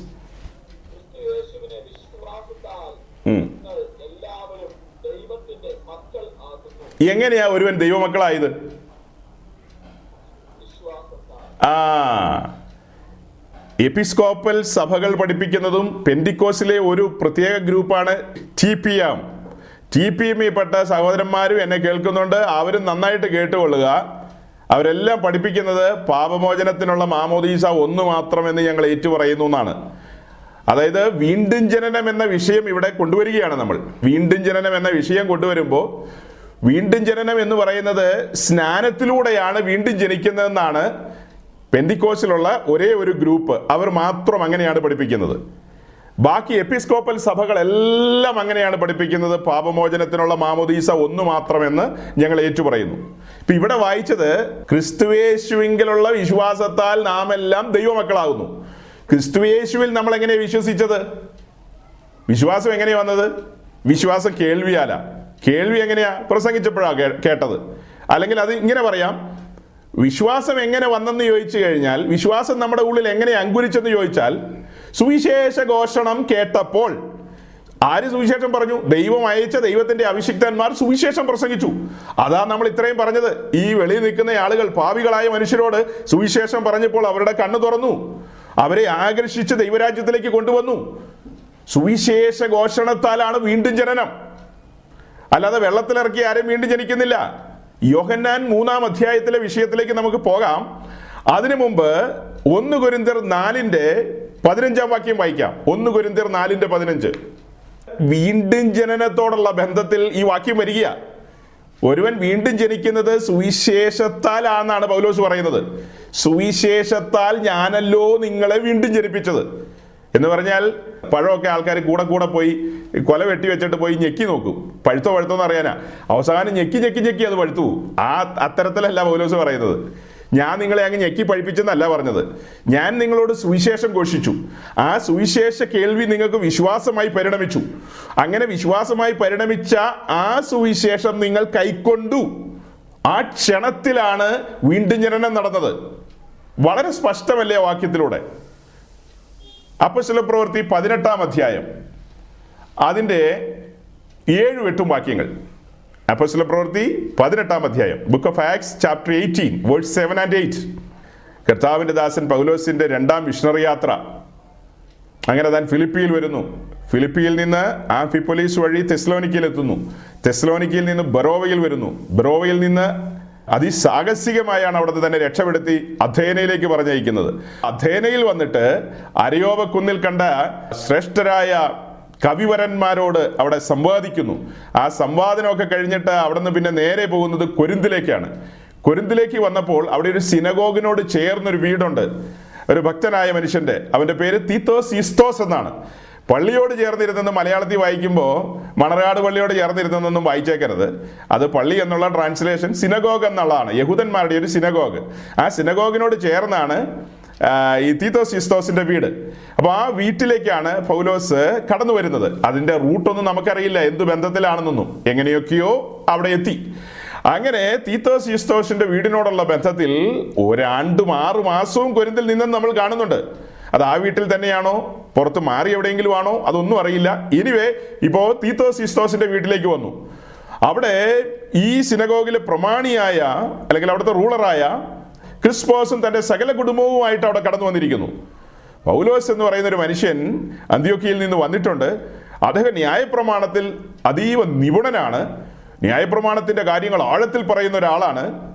ഈ അടുത്ത കാലത്ത് എരുഷലേമിൽ മരിച്ചുപോയെന്ന് ജനം പറയുന്നതും ഒരുപറ്റം ആൾക്കാർ അവൻ ഉയർത്തെഴുന്നേറ്റെന്നൊക്കെ പറയുന്ന നസ്രായന യേശു ക്രിസ്തുവിന്റെ ശിഷ്യനുമാണ് ഇദ്ദേഹം. ഇദ്ദേഹം ആ യേശു ക്രിസ്തുവിനെ കുറിച്ച് പറയുന്നത് എന്തെന്ന് കേൾക്കാനായിട്ട് ഒരു കൗതുകത്തിന് ജനം കടന്നു വന്നു. ചിലപ്പോൾ ഇങ്ങനത്തെ മീറ്റിങ്ങിൽ ആളുകൾ കൗതുകത്തിന് വരും. ഉറ്റുനോക്കാൻ വരിക എന്ന് പറയും. ഒരു കൗതുകത്തിന് വന്നു. അങ്ങനെ ജനമെല്ലാം ഓടിക്കൂടി. തീത്തോസ് ഈസ്തോസിന്റെ സ്വന്തക്കാര് ബന്ധുക്കളെല്ലാം അവരെല്ലാം പെസക ആചരിക്കുന്നവരാണ് അതാത് സമയം കൂടാര പെരുന്നാളിന് എരുഷലേമിലേക്ക് പോകുന്നവരാണ്. ന്യായപ്രമാണ സംബന്ധിയായ എല്ലാ കാര്യങ്ങളും ആചരിക്കുന്ന മനുഷ്യരാണ്. ന്യായപ്രമാണ പ്രകാരം അവർ ഭക്തരായ മനുഷ്യരാണ്. അങ്ങനെ നമുക്ക് ചിന്തിക്കാം. പുസ്തകം അങ്ങനെ പറയുന്നല്ലോ. അങ്ങനെ ഈ ഭക്തിയുള്ള മനുഷ്യര് യാഹാം ദൈവത്തെ സേവിക്കുന്ന മനുഷ്യര് ഈ വീട്ടിൽ ഒത്തുകൂടി. കർത്താവിന്റെ ദാസൻ പൗലോസ് അവിടെ സുവിശേഷം ഘോഷിക്കുകയാണ്. ആ വാക്യം ഒന്നുകൂടെ വായിച്ചാൽ അവൻ അവിടെ വിട്ട് തീത്തോസ് ഈസ്തോസ് എന്നൊരു ദൈവഭക്തന്റെ വീട്ടിൽ ചെന്നു. അവന്റെ വീട് സിനഗോഗിനോട് തൊട്ടിരുന്നു. പള്ളിപ്രമാണിയായ ക്രിസ്പോസ് തന്റെ സകല കുടുംബത്തോടും കർത്താവിൽ വിശ്വസിച്ചു. എങ്ങനെ വിശ്വസിച്ചു? അതായത് കൊരിന്തിൽ അനേകർ വചനം കേട്ട് വിശ്വസിച്ച് സ്നാനമേറ്റെന്ന് പിന്നെ വായിക്കുന്നത്. കൊരിന്തിരിൽ അനേകർ സുവിശേഷം കേട്ടെന്ന്. അത് അപ്പോസല പ്രവൃത്തിയിൽ എഴുതിയിട്ടില്ല. അതെവിടെ എഴുതിയിരിക്കുന്നത് കുരുന്തലേഖനം ലേഖനം എഴുതിയപ്പോൾ കുരുന്തലേഖനത്തിൽ പൗലോസ് എഴുതി. ഒന്ന് കുരുന്തർ ഒന്നിന്റെ പതിമൂന്നാം വാക്യത്തിൽ വായിക്കണ്ട നമുക്കറിയാവുന്ന വാക്യവാ. അവിടെ പൗലോസ് പറയുന്നത് ഞങ്ങളോ ക്രൂശിക്കപ്പെട്ടവനായി ക്രിസ്തുവിനെ പ്രസംഗിക്കുന്നു. അതായത് ഞാനും ശിലനോസും തീത്തോസും കൊരിന്തിൽ വന്ന സമയത്ത് നിങ്ങളോട് പ്രസംഗിച്ചത് ക്രൂശിക്കപ്പെട്ടവനായ ക്രിസ്തുവിനെയാണ്. എന്ന് പറഞ്ഞാൽ ചുരുക്കി പറഞ്ഞാൽ സുവിശേഷം പ്രസംഗിച്ചെന്ന് അങ്ങനെ സുവിശേഷം പ്രസംഗിച്ചു അത് കേട്ട ക്രിസ്പോസ് തന്റെ സകല കുടുംബത്തോടും കൂടെ കർത്താവിൽ വിശ്വസിച്ചു. പിന്നത്തേതിൽ വായിക്കുന്നത് എന്താ? കൊരിന്തിരിൽ അനേകർ ആ കൂട്ടത്തിൽ ക്രിസ്പോസിന്റെ കൂട്ടത്തിൽ അവിടെ കേൾക്കാൻ വന്ന കൊരിന്തിരിൽ അനേകർ ഈ കേട്ട സുവിശേഷം വിശ്വസിച്ചു. വിശ്വസിച്ചവരെ പിന്നത്തേതിൽ എന്ത് ചെയ്തു? സ്നാനപ്പെടുത്തി. അതിന് ലാസ്റ്റ് ലൈൻ ആളുകൾ സ്പീഡി വായിക്കും. ഞാൻ പ്രസംഗിക്കുന്ന സ്ഥലത്തൊക്കെ പറയും വായിക്കുന്ന യൗവനക്കാരായിരിക്കും. സാധാരണ അവിടെ പ്രസംഗിക്കാൻ പോകുമ്പോൾ യൗവനക്കാരായിരിക്കും വായിക്കുന്നത് യൗവനക്കാരെല്ലാം ജെറ്റ് വേഗത്തിൽ പോകും അപ്പോൾ ഞാൻ അവരോട് പറയും നിർത്ത് നിർത്ത് പതിയെ പോകണം വയസ്സായ ആൾക്കാരാണ് കേട്ടിരിക്കുന്നത്. കേട്ടിരിക്കുന്നവർക്കൊന്നും മനസ്സിലാകാത്ത രീതിയിൽ നിങ്ങളിങ്ങനെ സൂപ്പർ സോണിക് വിമാനം പോലെ പോയി കഴിഞ്ഞാൽ എങ്ങനെയാ? അതെങ്ങനെ വായിക്കും? ആ വാക്യം ഞാൻ ഇങ്ങനെ വായിക്കാം പള്ളിപ്രമാണിയായ ക്രിസ്പോസ് തന്റെ സകല കുടുംബത്തോടും കൂടെ കർത്താവിൽ വിശ്വസിച്ചു. അത് കഴിഞ്ഞൊരു കുത്തും കോമയുണ്ട്. കൊരിന്തരിൽ അനേകർ വചനം കേട്ട് വിശ്വസിച്ചു. അവിടെ നിൽക്കട്ടെ. കൊരിന്തരിൽ അനേകർ വചനം കേട്ട് വിശ്വസിച്ചു. എന്ത് വചനമാണ് കേട്ടത്? ദൈവവചനം. അല്ലെങ്കിൽ ക്രിസ്തുവിന്റെ വചനം. ക്രിസ്തുവിന്റെ വചനം മാത്രമേ വിശ്വാസം അങ്കുരിപ്പിക്കുന്നുള്ളൂ. കൊരിന്തരിൽ അനേകർ സുവിശേഷം കേട്ടു. ആ കാര്യമല്ലേ ഇപ്പൊ അല്പം മുമ്പ് ഒന്ന് കൊരിന്തിർ നാലിന്റെ പതിനഞ്ച് വായിച്ചത്. ഈ സംഭവമൊക്കെ കഴിഞ്ഞ് കാലങ്ങൾ കഴിഞ്ഞു പോയി അഞ്ചാറ് വർഷം മുന്നോട്ട് പോയി. പോയി കഴിഞ്ഞതിന് ശേഷം പൗലോസ് പറയുകയാണ് അവരോട് ഇപ്പൊ ഒത്തിരി ഗുരുക്കന്മാരൊക്കെ ഇതിലെ വരുന്നുണ്ടെങ്കിലും ഞാനല്ലോ നിങ്ങളെ സുവിശേഷ നിമിത്തം ജനിപ്പിച്ചത് ഓർമ്മയില്ലേ? എന്തോർമ്മയില്ലേ അന്ന് തീത്തോസ് യുസ്തോസിന്റെ വീട്ടിൽ വന്ന് കെട്ടുകഥകളും നിർമ്മിത കഥകളും അല്ല ഞാൻ നിങ്ങളോട് പറഞ്ഞത്. മുത്തശ്ശി കഥകളല്ല പറഞ്ഞത്. വംശാവലികളെ കുറിച്ചുള്ള വിശകലനമല്ല നടത്തിയത്. ഊഷിക്കപ്പെട്ടവനായി ക്രിസ്തുവിനെ നിങ്ങളുടെ കണ്ണിന്റെ മുമ്പിൽ വരച്ചു തന്നു. ക്രൂശിന്റെ വചനം ഞാൻ നിങ്ങളോട് പ്രസംഗിച്ചു. ഞാൻ നിങ്ങളുടെ മുമ്പിൽ ഒരു ക്രമം വെച്ചു. എന്താ ക്രമം? സുവിശേഷത്താൽ വീണ്ടും ജനിച്ച നിങ്ങളെ പിന്നത്തേതിൽ സ്നാനപ്പെടുത്തി എന്നാ വായിക്കുന്നത് എങ്ങനെയാ വായിക്കുന്നത്? കൊരിന്തരിൽ അനേകർ വചനം കേട്ട് വിശ്വസിച്ചു. അവിടെ നിൽക്കട്ടെ. അങ്ങനെ വിശ്വസിച്ചവരെ പിന്നത്തേതിൽ എന്ത് ചെയ്തു? സ്നാനപ്പെടുത്തി. അപ്പൊ ആദ്യപടി വിശ്വാസം അങ്കുരിക്കണം. ഒരു തിരിച്ചറിവിലേക്ക് വരണം. ഞാനൊരു പാപിയാണ്. ഞാനൊരു പാപിയാണ്. എന്റെ പാപങ്ങൾക്ക് വേണ്ടിയാണ് യേശു ക്രിസ്തു ഈ കനത്ത വില കൊടുത്തതെന്നുള്ള ആ ഒരു ലളിതമായ തിരിച്ചറിവിലേക്ക് ഒരു മനുഷ്യൻ വരണം. ഞാൻ പിന്നെയും പറയാണ് അവന് ഹീബ്രു അറിയണ്ട അവന് ഗ്രീക്കും അറിയണ്ട അവന് ഇംഗ്ലീഷും അറിയണ്ട അവന് തമിഴും അറിയണ്ട അവന് ഒന്നും അറിയണ്ട അവന് സ്കൂളിൽ പോലും പോകണ്ട. സിമ്പിൾ സിമ്പിൾ സിമ്പിൾ ഇത്രയേ ഉള്ളൂ. ഞാനൊരു പാപിയാണ്. അത് അവന് തിരിച്ചറിയാൻ കഴിയണം. പരിശുദ്ധാത്മാവ് അവനെ ബോധ്യപ്പെടുത്തുകയാണ്. പരിശുദ്ധാത്മാവിന്റെ ഉള്ളത്തോട് മന്ത്രിക്കുകയാണ്. യു ആർ എ സിന്നർ നീ ഒരു പാവിയാണെന്ന് മന്ത്രിച്ചുകൊണ്ടിരിക്കുക. അതിന് ഇംഗ്ലീഷ് അറിയണോ? അതിന് ന്യൂസിലാൻഡിൽ പോകണോ ഓസ്ട്രേലിയയിൽ പോകണമെന്നൊന്നുമില്ല ഏ നീ ഇരിക്കുന്നത് എവിടെയാണോ? അവിടെ ഇരിക്കുന്ന സമയത്ത് തന്നെ പരിശുദ്ധാത്മാവ് നമ്മുടെ ഉള്ളത്തോട് മന്ത്രിക്കുകയാണ്. അങ്ങനെ ആ മന്ത്രണം കേട്ടവരാ നമ്മിൽ ബഹുഭൂരിപക്ഷം പേരും. അങ്ങനെ ആ ബോധ്യത്തിലാണ് നമ്മൾ കേട്ട സുവിശേഷത്തെ കൈക്കൊണ്ടത്. നമ്മൾ കേട്ടല്ലോ സുവിശേഷം. അങ്ങനെയല്ലേ വായിച്ചത്? പൗലോസിന്റെ പ്രസംഗം സുവിശേഷ പ്രസംഗം അവർ കേട്ടു. കേട്ടത് അവർ കൈക്കൊണ്ടു. അങ്ങനെയുണ്ട്. സുവിശേഷം എന്ന് പറഞ്ഞ ആരാ? യേശു ക്രിസ്തുവാ ക്രിസ്തുവിനെ ക്രൂശിക്കപ്പെട്ട ക്രിസ്തുവിനെ അവർ കൈക്കൊണ്ടു എന്നും കൂടെ വായിക്കണം. അവിടെ അങ്ങനെ എഴുതിയിട്ടില്ല. നിങ്ങൾ വായിക്കേണ്ടി വരും. വരികൾക്കിടയിൽ നിന്ന് വായിക്കണം. സുവിശേഷം അവർ കൈക്കൊണ്ടു. സുവിശേഷം അവർ സ്വീകരിച്ചു. അതിനോട് കൂടെ ഞാൻ ആദ്യം പറഞ്ഞ ഗൗരവമായ ഒരു വാക്കാണ്. ആ സുവിശേഷത്തിന്റെ മുമ്പാകെ ആടിയറ പറഞ്ഞു. തോൽവി സമ്മതിച്ചു. കീഴടങ്ങിന്ന് അങ്ങനെ കീഴടങ്ങിയ നമ്മെ പരിശുദ്ധാത്മാവ് പതിയെ കൈപിടിച്ച് ഉയർത്തുകയാണ്. എഴുന്നേൽപ്പിക്കുകയാണ്. എഴുന്നേൽപ്പിക്കുകയാണ്. എഴുന്നേൽക്കൂ. എഴുന്നേറ്റ് എഴുന്നേൽക്കുമ്പോൾ സകല സത്യത്തിൽ ഇനി നമ്മളെ നടത്തണം. അങ്ങനെ സകല സത്യത്തിലും എന്നുള്ളതിന്റെ അടുത്ത പടിയാണ് നമ്മെ രക്ഷിച്ചവനോട് ചേർന്നൊരു ജീവിതത്തെക്കുറിച്ചാണ് ഗലാത്ത് ലേഖനത്തിൽ അല്പം മുമ്പ് വായിച്ചത്. യേശു ക്രിസ്തുവിനോട് ചേരുവാൻ സ്നാനമേറ്റവരായ നാം എല്ലാം ക്രിസ്തുവിനെ ധരിച്ചിരിക്കുന്നു. അതാണ് ഇരുന്ന് കണക്ക് കൂട്ടി നോക്കാൻ പറഞ്ഞത്. പ്രായമുള്ള മാതാപിതാക്കൾ എന്നെ കേൾക്കുന്നുണ്ട്. നിങ്ങൾക്കെല്ലാം മക്കളുണ്ട്. പ്രായപൂർത്തിയായ മക്കളുണ്ട്. ആ മക്കൾക്ക് ഇഷ്ടമുള്ള രീതിയിൽ ഒരു ജീവിതം നിങ്ങൾ അനുവദിക്കില്ല. അവർ ഇന്ന് രാവിലെ ബാർബർ ഷോപ്പിൽ പോയിട്ട് തലമുടിയുടെ ഈ നടുക്ക് ഒരു പതിനൊന്ന് പോലെ നിർത്തിയിട്ട് ബാക്കിയെല്ലാം അങ്ങ് പഠിച്ചിട്ട് വരിക. വീട്ടിൽ വന്നിട്ട് പറയാണ് മമ്മി ഗ്ലോറി കണ്ടോ? ബാർബർ കഷ്ടപ്പെട്ടിട്ടാണ് ഇങ്ങനെ ഒരു പതിനൊന്ന് വരച്ച് തന്നത്. ഇനി കുറച്ച് നാൾ ഞാനിങ്ങനെ പതിനൊന്നായിട്ട് നടക്കാം. എന്ന് പറയുമ്പോൾ മമ്മി എന്നെ പറയും ഓ ദൈവകൃപ. അങ്ങനെയൊക്കെയാണോ പറയുന്നത് ചൂരവടി എടുത്ത് കൊടുക്കില്ല അവന്റെ രണ്ടെണ്ണം? തല ഈ കോലത്തിലാണ്ടാ കാട്ടിക്കോട്ട് വന്നെന്ന് ചോദിക്കില്ലേ? ഇനി ഒരു വെങ്കച്ചാന്ന് വിചാരിച്ചോ? അതിപ്പോ ഞാൻ എങ്ങനെയാ പറയാ? ഒരു കോലം കെട്ടങ്ങ് വരിക എന്ന് വിചാരിച്ചോ? കോലം കെട്ടങ്ങ് വരികയാണ്. അത്രയും കൂട്ടിയാൽ മതി. അപ്പൊ അതിനകത്ത് എല്ലാം ഉണ്ട്. അങ്ങനെ വരുമ്പോൾ നിങ്ങൾ പറയാണ് സബാഷ് എന്റെ മോൾ വേറെ ഒരു നാടൻ മലയാളിയായിട്ട് ജീവിച്ചതാ. ഇപ്പോതാ വിദേശത്ത് വന്ന് അസൽ മദാമിയായി മാറിയിരിക്കുന്നു. കൊള്ളാം. ഇങ്ങനെ വേണം. എന്നായിരിക്കും നിങ്ങൾ പറയുന്നത്. കാരണം നിങ്ങളുടെ മനസാക്ഷിയിൽ സെറ്റ് ചെയ്ത് വെച്ചിരിക്കുന്ന ഒരു സെറ്റിംഗ് ഉണ്ട്. ഒരു സംസ്കൃതിയുണ്ട്. അതിന് വിരുദ്ധമായിട്ടാണ് ഈ പെങ്കൊച്ചിപ്പോ വന്നിരിക്കുന്നത് ഒയ്യോ അമ്മയ്ക്ക് പോലും നോക്കാൻ പേടിയാവും. അങ്ങനത്തെ ഒരു കോലത്തിൽ നിങ്ങൾ സമ്മതിക്കുമോ നിങ്ങൾ സമ്മതിക്കില്ല. അപ്പം നിങ്ങളുടെ വീട്ടിൽ ജീവിക്കണമെങ്കിൽ ഒരു ക്രമമുണ്ട് ആ വീട്ടിൽ ഒരു മര്യാദയുണ്ട് ഒരു രീതിയുണ്ട്. അതിനനുസരിച്ച് ജീവിക്കാമെങ്കിലേ ആ വീട്ടിൽ ജീവിക്കാൻ പറ്റൂ. അതല്ലേ ഞാൻ പറഞ്ഞതിന്റെ സാരം. ഇത്രയേ ഉള്ളൂ ഞാൻ പറഞ്ഞത്. സ്നാനത്തിൽ നാം ചേരുന്നത് യേശുക്രിസ്തുവിനോടാ. യേശുക്രിസ്തുവിനോട് ചേരുന്നു എന്ന് പറയുമ്പോൾ തന്നെ അവനെ ധരിക്കുകയാണ്. ഇപ്പൊ നമ്മളുടെ നമ്മെ പെട്ടെന്ന് കാണുന്ന ഒരാൾ ഈ വസ്ത്രത്തിന്റെ ഇതിലാണ് കാണുന്നത്. ഞാനിന്നൊരു ഷർട്ട് ഇട്ടായി ഇരിക്കുന്നത്. കഴിഞ്ഞ ദിവസം ഞാനൊരു ജുബായിട്ടായിരുന്നത് നിങ്ങൾക്ക് ഒറ്റ നോട്ടത്തിൽ നോക്കുമ്പോൾ കാണാം ഞാനൊരു ഷർട്ട് ഇട്ടിരിക്കുന്നത്. അതാണ് ഒറ്റ നോട്ടത്തിൽ എന്നെ കാണുമ്പോൾ നിങ്ങൾക്ക് പിടികിട്ടുന്നത്. അതുപോലെ പുറമെ നിന്നൊരാൾ നമ്മെ കാണുമ്പോൾ ക്രിസ്തുവിനെ ധരിച്ച ഒരു വ്യക്തിയായിട്ടാണ് കാണുന്നത്. എന്ന് പറഞ്ഞാൽ വസ്ത്രം ധരിക്കുമ്പോൾ നമ്മളെ പൂർണമായിട്ടും ആ വസ്ത്രത്തിലൂടെ ആളുകൾ മനസ്സിലാക്കുന്നത് പോലെ ക്രിസ്തുവിനെ ധരിക്കുക എന്ന് പറഞ്ഞു കഴിഞ്ഞാൽ അർത്ഥം തുണി കൊടുക്കുന്ന പോലെയല്ല. നമ്മുടെ ലൈഫിൽ ക്രിസ്തുവിന്റെ ഉപദേശത്തെ നാം ധരിക്കുകയാണ്. ക്രിസ്തുവിന്റെ ഹിതങ്ങളെ സ്വാംശീകരിച്ചുകൊണ്ട് ഒരു ജീവിത ക്രമത്തിലേക്ക് മുൻപോട്ട് പോവുകയാണ്. അതാ പറഞ്ഞ് ഇരുന്ന് കണക്ക് കൂട്ടി നോക്കിയിട്ട് മുന്നോട്ട് പോകാമെന്ന് തിരക്ക് കൂട്ടി വെള്ളത്തിൽ ചാടണ്ട. തിരക്ക് കൂട്ടി ആരും ഞാൻ എനിക്കൊരു തിരക്കുമില്ല ഇപ്പൊ ആരെങ്കിലും പറയാണ് ഇപ്പൊ മീറ്റിംഗ് കഴിയുന്ന വഴിക്ക് തന്നെ ഓൺലൈൻ സ്നാനം ബക്കറ്റ് ഞാൻ എടുത്തു വെച്ചേക്കാം. പാസ്റ്റർ പറയുന്ന പോലെ പിതാവിന്റെയും പുത്രന്റെയും പരിശുദ്ധാത്മാവിന്റെയും നാമത്തിൽ ബക്കറ്റിലെ വെള്ളം ഞാൻ കമത്തിയേക്കാമെന്നൊന്നും പറഞ്ഞ് ഞാൻ സമ്മതിക്കില്ല. തിരക്കൂട്ടുണ്ട്. നമുക്ക് ഈ ആഴ്ച പോയി പോട്ടെ. അടുത്ത ആഴ്ചയും ഇത് ഇനി സമയമുണ്ടെന്നേ. കർത്താവ് വരാൻ താമസിച്ചാൽ സമയമുണ്ടെന്ന് പറയാനും പറ്റില്ല. കർത്താവ് വരാൻ താമസിച്ചാൽ നമുക്ക് ബാക്കി അടുത്ത ആഴ്ച പറയാം. അപ്പൊ ഇത് ഇരുന്ന് സീരിയസ് ആയിട്ട് ഇരുന്ന് സീരിയസ് ആയിട്ട് മനസ്സിലാക്കണം. സ്നാനത്തിലൂടെയല്ല വീണ്ടും ജനിക്കുന്നത്. വീണ്ടും ജനിക്കുന്നത് സുവിശേഷ കേൾവിയിലൂടെയാണ്. നിങ്ങൾ ഏതെങ്കിലും വിധത്തിൽ സുവിശേഷം കേൾക്കുകയോ ധ്യാനിക്കുകയോ ആ നിലയിലാണ് നിങ്ങൾക്ക് പാപബോധം വരുന്നത്. പത്രോസ് വളരെ വ്യക്തമായിട്ടാണ് പറയുന്നത്. അത് വായിച്ച സഹോദര. അപ്പോസ്തല പ്രവൃത്തി രണ്ടാം അധ്യായം. ഇവിടെ പൗലോസിന്റെ ക്രമമാണ് കണ്ടത്. പത്രോസിന്റെ ക്രമം. രണ്ടാം അധ്യായം. പത്രോസിന്റെ ക്രമമല്ല പരിശുദ്ധാത്മാവിന്റെ ക്രമം ഇത് കേട്ടിട്ട് അവർ ഹൃദയത്തിൽ കുത്തുകൊണ്ട് പത്രോസിനോടും ശേഷം അപ്പോസ്തലന്മാരോടും സഹോദരന്മാരായ പുരുഷന്മാരെ ഞങ്ങൾ എന്ത് ചെയ്യേണ്ടു എന്ന് ചോദിച്ചു ആ പത്രോസ് അവരോട് നിങ്ങൾ മാനസാന്തരപ്പെട്ട് നിങ്ങളുടെ പാപങ്ങളുടെ മോചനത്തിനായി ഓരോരുത്തൻ യേശു ക്രിസ്തുവിന്റെ നാമത്തിൽ ജ്ഞാനം ഏൽക്കുവിൻ.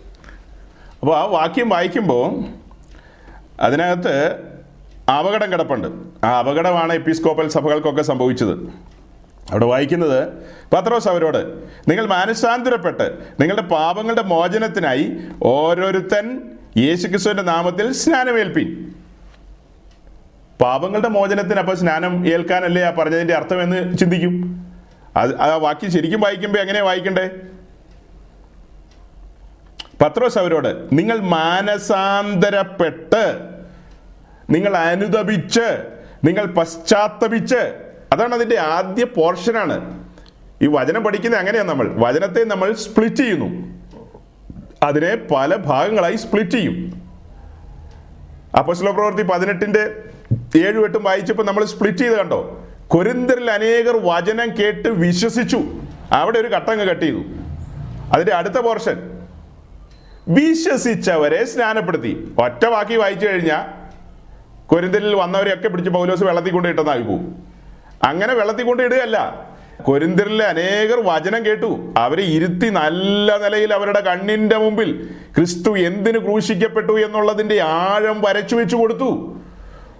ആ വർണനയുടെ മുമ്പിൽ അവർക്ക് പിടിച്ചു നിൽക്കാൻ കഴിഞ്ഞില്ല. തൊട്ടടുത്താണ് അവരുടെ സിനഗോഗ് അവിടെ റബ്ബിമാരുണ്ട് പ്രമാണിമാരുണ്ട്. അതും പോരാത്തതിന് അടുത്ത അടുത്ത വണ്ടിയൊക്കെ കയറി കഴിഞ്ഞാൽ എരുസലേമിലേക്ക് പോയാൽ അവിടെ അന്നാസും കയ്യപ്പാസും ഒക്കെ ഉണ്ട്. ഗമാലിയൽ അവിടെ ഇരിപ്പുണ്ട്. സൻഹദ്രി സംഘമൊക്കെ അവിടെയുണ്ട് അത് മാത്രമോ അവരുടെ അഭിമാന സ്തംഭമായി എരുസലേമിലെ ദൈവാലയം അവിടെ ഇരിക്കുകയല്ലേ? ഇതെല്ലാം അവിടെ ഇരിക്കുമ്പോൾ തന്നെയാണ് ക്ഷണ നേരം കൊണ്ട് അതെല്ലാം വിട്ടിറങ്ങി വന്നത്. അതെല്ലാം വിട്ടിറങ്ങി വരാനുള്ള കാരണം എന്താ? കൂശിന്റെ വചനത്തിന്റെ ശക്തിയാണത്. കൂശിന്റെ ശക്തിയാണ് ഈ ജനത്തെ അടിയറ പറയിപ്പിച്ചത്. അവർ അടിയറ പറഞ്ഞത് വെള്ളത്തിലല്ല ക്രൂശിന്റെ മുമ്പിലാണ്. യാഗപീഠത്തിന്റെ മുൻപിലാണ് അവർ അടിയറ പറഞ്ഞത്. ഈ വചനത്തിന്റെ മുമ്പാകെയാണ് അവർ അടിയറ പറഞ്ഞത്. തെറ്റിദ്ധരിക്കരുത്. അതുപോലെ ഇവിടെ പത്രോസ് പറയുന്നത് നിങ്ങൾ അനുദപിക്കണം. അവരുടെ ചോദ്യം എന്താ? ഞങ്ങൾ എന്തു ചെയ്യണം? മറുപടി നിങ്ങൾ അനുദപിക്കണം. നിങ്ങൾ മാനസാന്തരപ്പെടണം. അതായത് അവർക്ക് പാപബോധം ഉളവാകണമെന്ന്.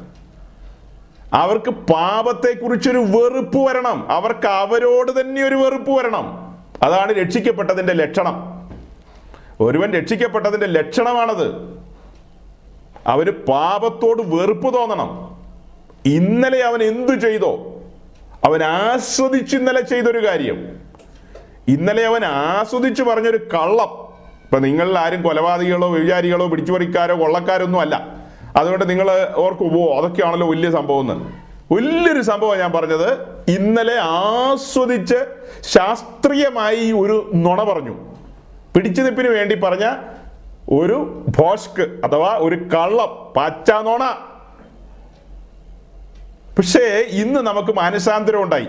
അനുദപിച്ചു ദൈവരാജ്യത്തിൽ വന്നു. വീണ്ടും ജനനാനുഭവം സംഭവിച്ചു. ഒരു ഇരുപത്തിനാല് മണിക്കൂറിന്റെ ഗ്യാപ്പേ ഉള്ളൂ എന്ന് വിചാരിച്ചോ? ആ ഇന്നലെ ചെയ്ത കാര്യത്തെ ഇന്ന് നിങ്ങൾക്ക് അറപ്പ് തോന്നണം. അതാണ് രക്ഷയുടെ ലക്ഷണം. മനസ്സിലാവുന്നുണ്ടോ? ഇന്നലെ നിങ്ങൾ റെയിൽവേ സ്റ്റേഷനിൽ പോയപ്പോൾ പത്ത് രൂപ കൊടുത്ത് പ്ലാറ്റ്ഫോം ടിക്കറ്റ് എടുക്കേണ്ടതായിരുന്നു. ആ മര്യാദ നിങ്ങൾ ചെയ്തില്ല. ആരും അവിടെ ചോദിക്കാനും പറയാനും ഇല്ലാത്തതുകൊണ്ട് നിങ്ങൾ ഓടിക്കേറിപ്പോയി നിങ്ങളുടെ കാര്യം നടത്തി അവിടെ. നിങ്ങൾ ഇറങ്ങിപ്പോന്നു. ഇന്ന് പരിശുദ്ധാത്മാവ് നിങ്ങളെ ഓർമ്മിപ്പിക്കുകയാണ്. നീ ചെയ്തത് തെറ്റാണ് അത് പാപമാണ്. നിന്നിൽ പാപം വസിക്കുന്നത് കൊണ്ടാണ് നിനക്ക് അങ്ങനെ ചെയ്യാൻ കഴിഞ്ഞത്. അല്ലാതെ അതൊരു തെറ്റെന്നുള്ളതല്ല പറഞ്ഞു വരുന്നത്. നിനക്ക് അങ്ങനെ ഒരു പ്രേരണ വരുന്നതും അങ്ങനെയൊക്കെ ചെയ്യാനൊരു പ്രേരണ വരുന്നതിന്റെ കാരണം നിന്നിൽ പാപം വസിക്കുന്നു. ഒരു സ്റ്റേഷനിൽ ടിക്കറ്റ് എടുക്കാൻ നിൽക്കുമ്പോൾ പതിനഞ്ച് പേര് മുൻപിൽ നിൽക്കുക. ആ പതിനഞ്ച് പേര് മുൻപിൽ നിൽക്കുമ്പോൾ അതിൽ ഒരാൾ മാറുമ്പോൾ പതിനാല്. അടുത്തയാൾ മാറുമ്പോൾ പതിമൂന്ന് പേര് മുൻപിലുണ്ട്. ആ പതിമൂന്ന് പേര് മാറിക്കഴിയുമ്പോഴാണ് എന്റെ ഊഴം. ആ പതിനഞ്ച് പേര് നിൽക്കുമ്പോൾ അവരെ എല്ലാം തെള്ളി മാറ്റിക്കൊണ്ട് മുൻപിൽ പോയി കൈ അങ്ങ് ഇട്ടിട്ടൊരു ടിക്കറ്റ്. അതെല്ലാം നിൽക്കുന്ന ബലഹീനരാന്ന് വിചാരിച്ചോ? ഞാൻ ഇച്ചിരി കട്ടയാ. ഉം. അപ്പൊ അങ്ങനെ ഞാനങ്ങ് പോയി അവരെ തെള്ളി മാറ്റി കൈ അങ്ങ് ഇട്ടിട്ട് ടിക്കറ്റ് എടുക്കുന്നു. അങ്ങനെ അങ്ങനെ ചെയ്യാനുള്ള കാരണം എന്റെ ബലം കൊണ്ടല്ല. എന്നിൽ വസിക്കുന്ന പാപമാണ് എന്നെ കൊണ്ട് അത് ജയിക്കുന്നത്. പാപം നമ്മുടെ മർത്യ ശരീരങ്ങളിൽ വാഴുകയല്ലേ? പാപം നമ്മെ നിയന്ത്രിക്കുകയാണ്. അങ്ങനെ പാപം നമ്മെ നിയന്ത്രിച്ച് ഇങ്ങനെയുള്ള ഓരോ കാര്യങ്ങളും ചെയ്യുന്നത്. ഇപ്പൊ നമ്മൾ ചിന്തിക്കും അതെല്ലാം മോശമാണോ മോശമാണോ എന്ന് ചിന്തിച്ചാൽ ഇതൊന്നും മോശമായിട്ടല്ല. ലോകത്തിൽ എല്ലാവരും ചെയ്യുന്നതാ. ആ ചെയ്യുന്നതിന്റെ കാരണമാണ് അവരിൽ പാപം വാഴുകയാണ്. റോമർ ആറ് പ്രകാരം അവരിൽ പാപം വാഴുകയാണ്. തോട്ടത്തിൽ നിന്ന് പുറത്തിറക്കി വിട്ട ആദമിന്റെ മക്കളാണ് ഈ ലോകത്തുള്ള സകല മനുഷ്യരും. എല്ലാവരിലും പാപം വാഴുന്നു ഒരു വ്യത്യാസവുമില്ല. റോമനാകട്ടെ ലത്തീനാകട്ടെ സുറിയാനി ആകട്ടെ ജ്ഞാനായി ആകട്ടെ ഏതായി ആകട്ടെ നിന്നിലെല്ലാം പാപമാണ് വാഴുന്നത്. അപ്പൊ അങ്ങനെ പാപം വാഴുന്ന സകല മനുഷ്യരും അനുദപിക്കണം. അനുദപിച്ച് രക്ഷാനിർണയത്തിലേക്ക് വരണം അഥവാ പാപക്ഷമ വാങ്ങണം. ഉത്തമ ബോധ്യമാണ് വരുന്നത്. എന്റെ പാപങ്ങളെ അല്ലെങ്കിൽ എന്റെ പാപങ്ങളെ എന്നുള്ളത് രണ്ടാമത്. ഒന്നാമത് പാപി എന്ന നിലയിൽ അവൻ എന്നെ നീതീകരിക്കുന്നു. ഇനി അവൻ എന്നെ ഒരു പാപി എന്ന നിലയിലല്ല കാണുന്നത്. പിതാവായ ദൈവം എന്നെ നോക്കുന്നത് പാപിയായിട്ടാ. ആദമിന്റെ മകൻ എന്ന നിലയിൽ ഞാൻ ദൈവസന്നിധിയിൽ നിൽക്കുമ്പോൾ ഞാൻ പാപി എന്ന നിലയിലാണ് പിതാവായ ദൈവം എന്നെ കാണുന്നത്. നിങ്ങൾ ഏത് കൊമ്പത്തെ ഏത് കുഞ്ഞച്ചന്റെ മോനോ മോളോ ആണെങ്കിലും പ്രിയ സ്നേഹിത താഴ്മയോടെ ഞാൻ നിങ്ങളോട് പറയുകയാണ് വലിയവനും ഭയങ്കരനുമായ ദൈവം നിങ്ങളെ നോക്കുന്നത് ആദമിന്റെ മകൻ എന്ന നിലയിലാണ്. നിങ്ങളെ ഒരു പാപി എന്ന നിലയിലേ കാണാൻ കഴിയൂ. അതേസമയം ഈ സുവിശേഷ കേൾവിയിൽ നിങ്ങൾക്ക് മനസ്സിലായ ഒരു കാര്യമുണ്ട്. ഈ പിതാവായ ദൈവത്തോട് അടുക്കുവാൻ തന്റെ പുത്രന്റെ രക്തത്തിന്റെ മറവിൽ അടുക്കാം. ആ മറവിൽ ആ രക്തത്താലുള്ള ഒരു ശുദ്ധീകരണം. ഇതെല്ലാം നിങ്ങൾക്ക് മനസ്സിലാകുകയാണ്. ആ രക്തത്തിൽ ആശ്രയിച്ചുകൊണ്ട് ആ രക്തത്താലുള്ള ഒരു നീതീകരണത്തിലേക്ക് നിങ്ങൾ വരുമ്പോൾ പിതാവിന് നിങ്ങളെ കാണുന്നത് യേശുക്രിസ്തുവിലൂടെയാ. യേശുക്രിസ്തുവിന്റെ മകനോ മകളോ എന്ന നിലയിലാണ്. അങ്ങനെയാണ് റോമർ അഞ്ചിന്റെ ഒന്നും രണ്ടും പ്രകാരം വിശ്വാസത്താൽ നാം നീതീകരിക്കപ്പെടുന്നു. സ്നാനത്താലല്ല നീതീകരിക്കപ്പെടുന്നത്. വിശ്വാസത്താലാണ് നീതീകരിക്കപ്പെടുന്നത്. നമ്മുടെ സഹോദരിമാരൊക്കെ അവർ എന്താ അവരുടെ പ്രഗ്നൻസി പീരീഡിൽ ആ ഒരു സമയത്ത് അവർ ജനിക്കാൻ പോകുന്ന കുഞ്ഞിന് വേണ്ടി ഉടുപ്പൊക്കെ തയ്യാറാക്കി വെക്കും. അതായത് ഒരളവിൽ ഒരു ജനറൽ ആയിട്ടുള്ള ഒരു ഉടുപ്പൊക്കെ അവർ പൊതുവിൽ തയ്യാറാക്കും. അത് തുന്നിയൊക്കെ ഉണ്ടാക്കും. അപ്പോൾ ഈ കുഞ്ഞിന്റെ പ്രസവമൊക്കെ കഴിഞ്ഞതിന് ശേഷമാണ് ഈ കുഞ്ഞിനെ ആ ഉടുപ്പ് ധരിപ്പിക്കുന്നത്. പ്രസവം നടക്കുന്നതിന് മുമ്പ് കുഞ്ഞിനെ ഉടുപ്പിടിപ്പിക്കുന്നത് എങ്ങനെ എനിക്കറിയാൻ മേല. അപ്പൊ ഇത് ഞാൻ ഉണ്ടാക്കിയ ഉടുപ്പാണ് അത് എന്റെ കൊച്ചിനെ ഇടിക്കുന്നു പറഞ്ഞ കൊച്ചെവിടെയാ പ്രസവം നടക്കട്ടെ. കൊച്ചിനെ കുളിപ്പിക്കാനായിട്ട് രാവിലെ ബക്കറ്റിൽ ചൂടുവെള്ളമൊക്കെ ആയിട്ട് പോവാ സോപ്പൊക്കെ ആയിട്ട്. ജോൺസൺ ആൻഡ് ജോൺസന്റെ സോപ്പുമായിട്ട് എന്തിന്റെ സോപ്പാ? ജോൺസൺ ആൻഡ് ജോൺസന്റെ സോപ്പ്. ഇത് എങ്ങോട്ട് പോവാ?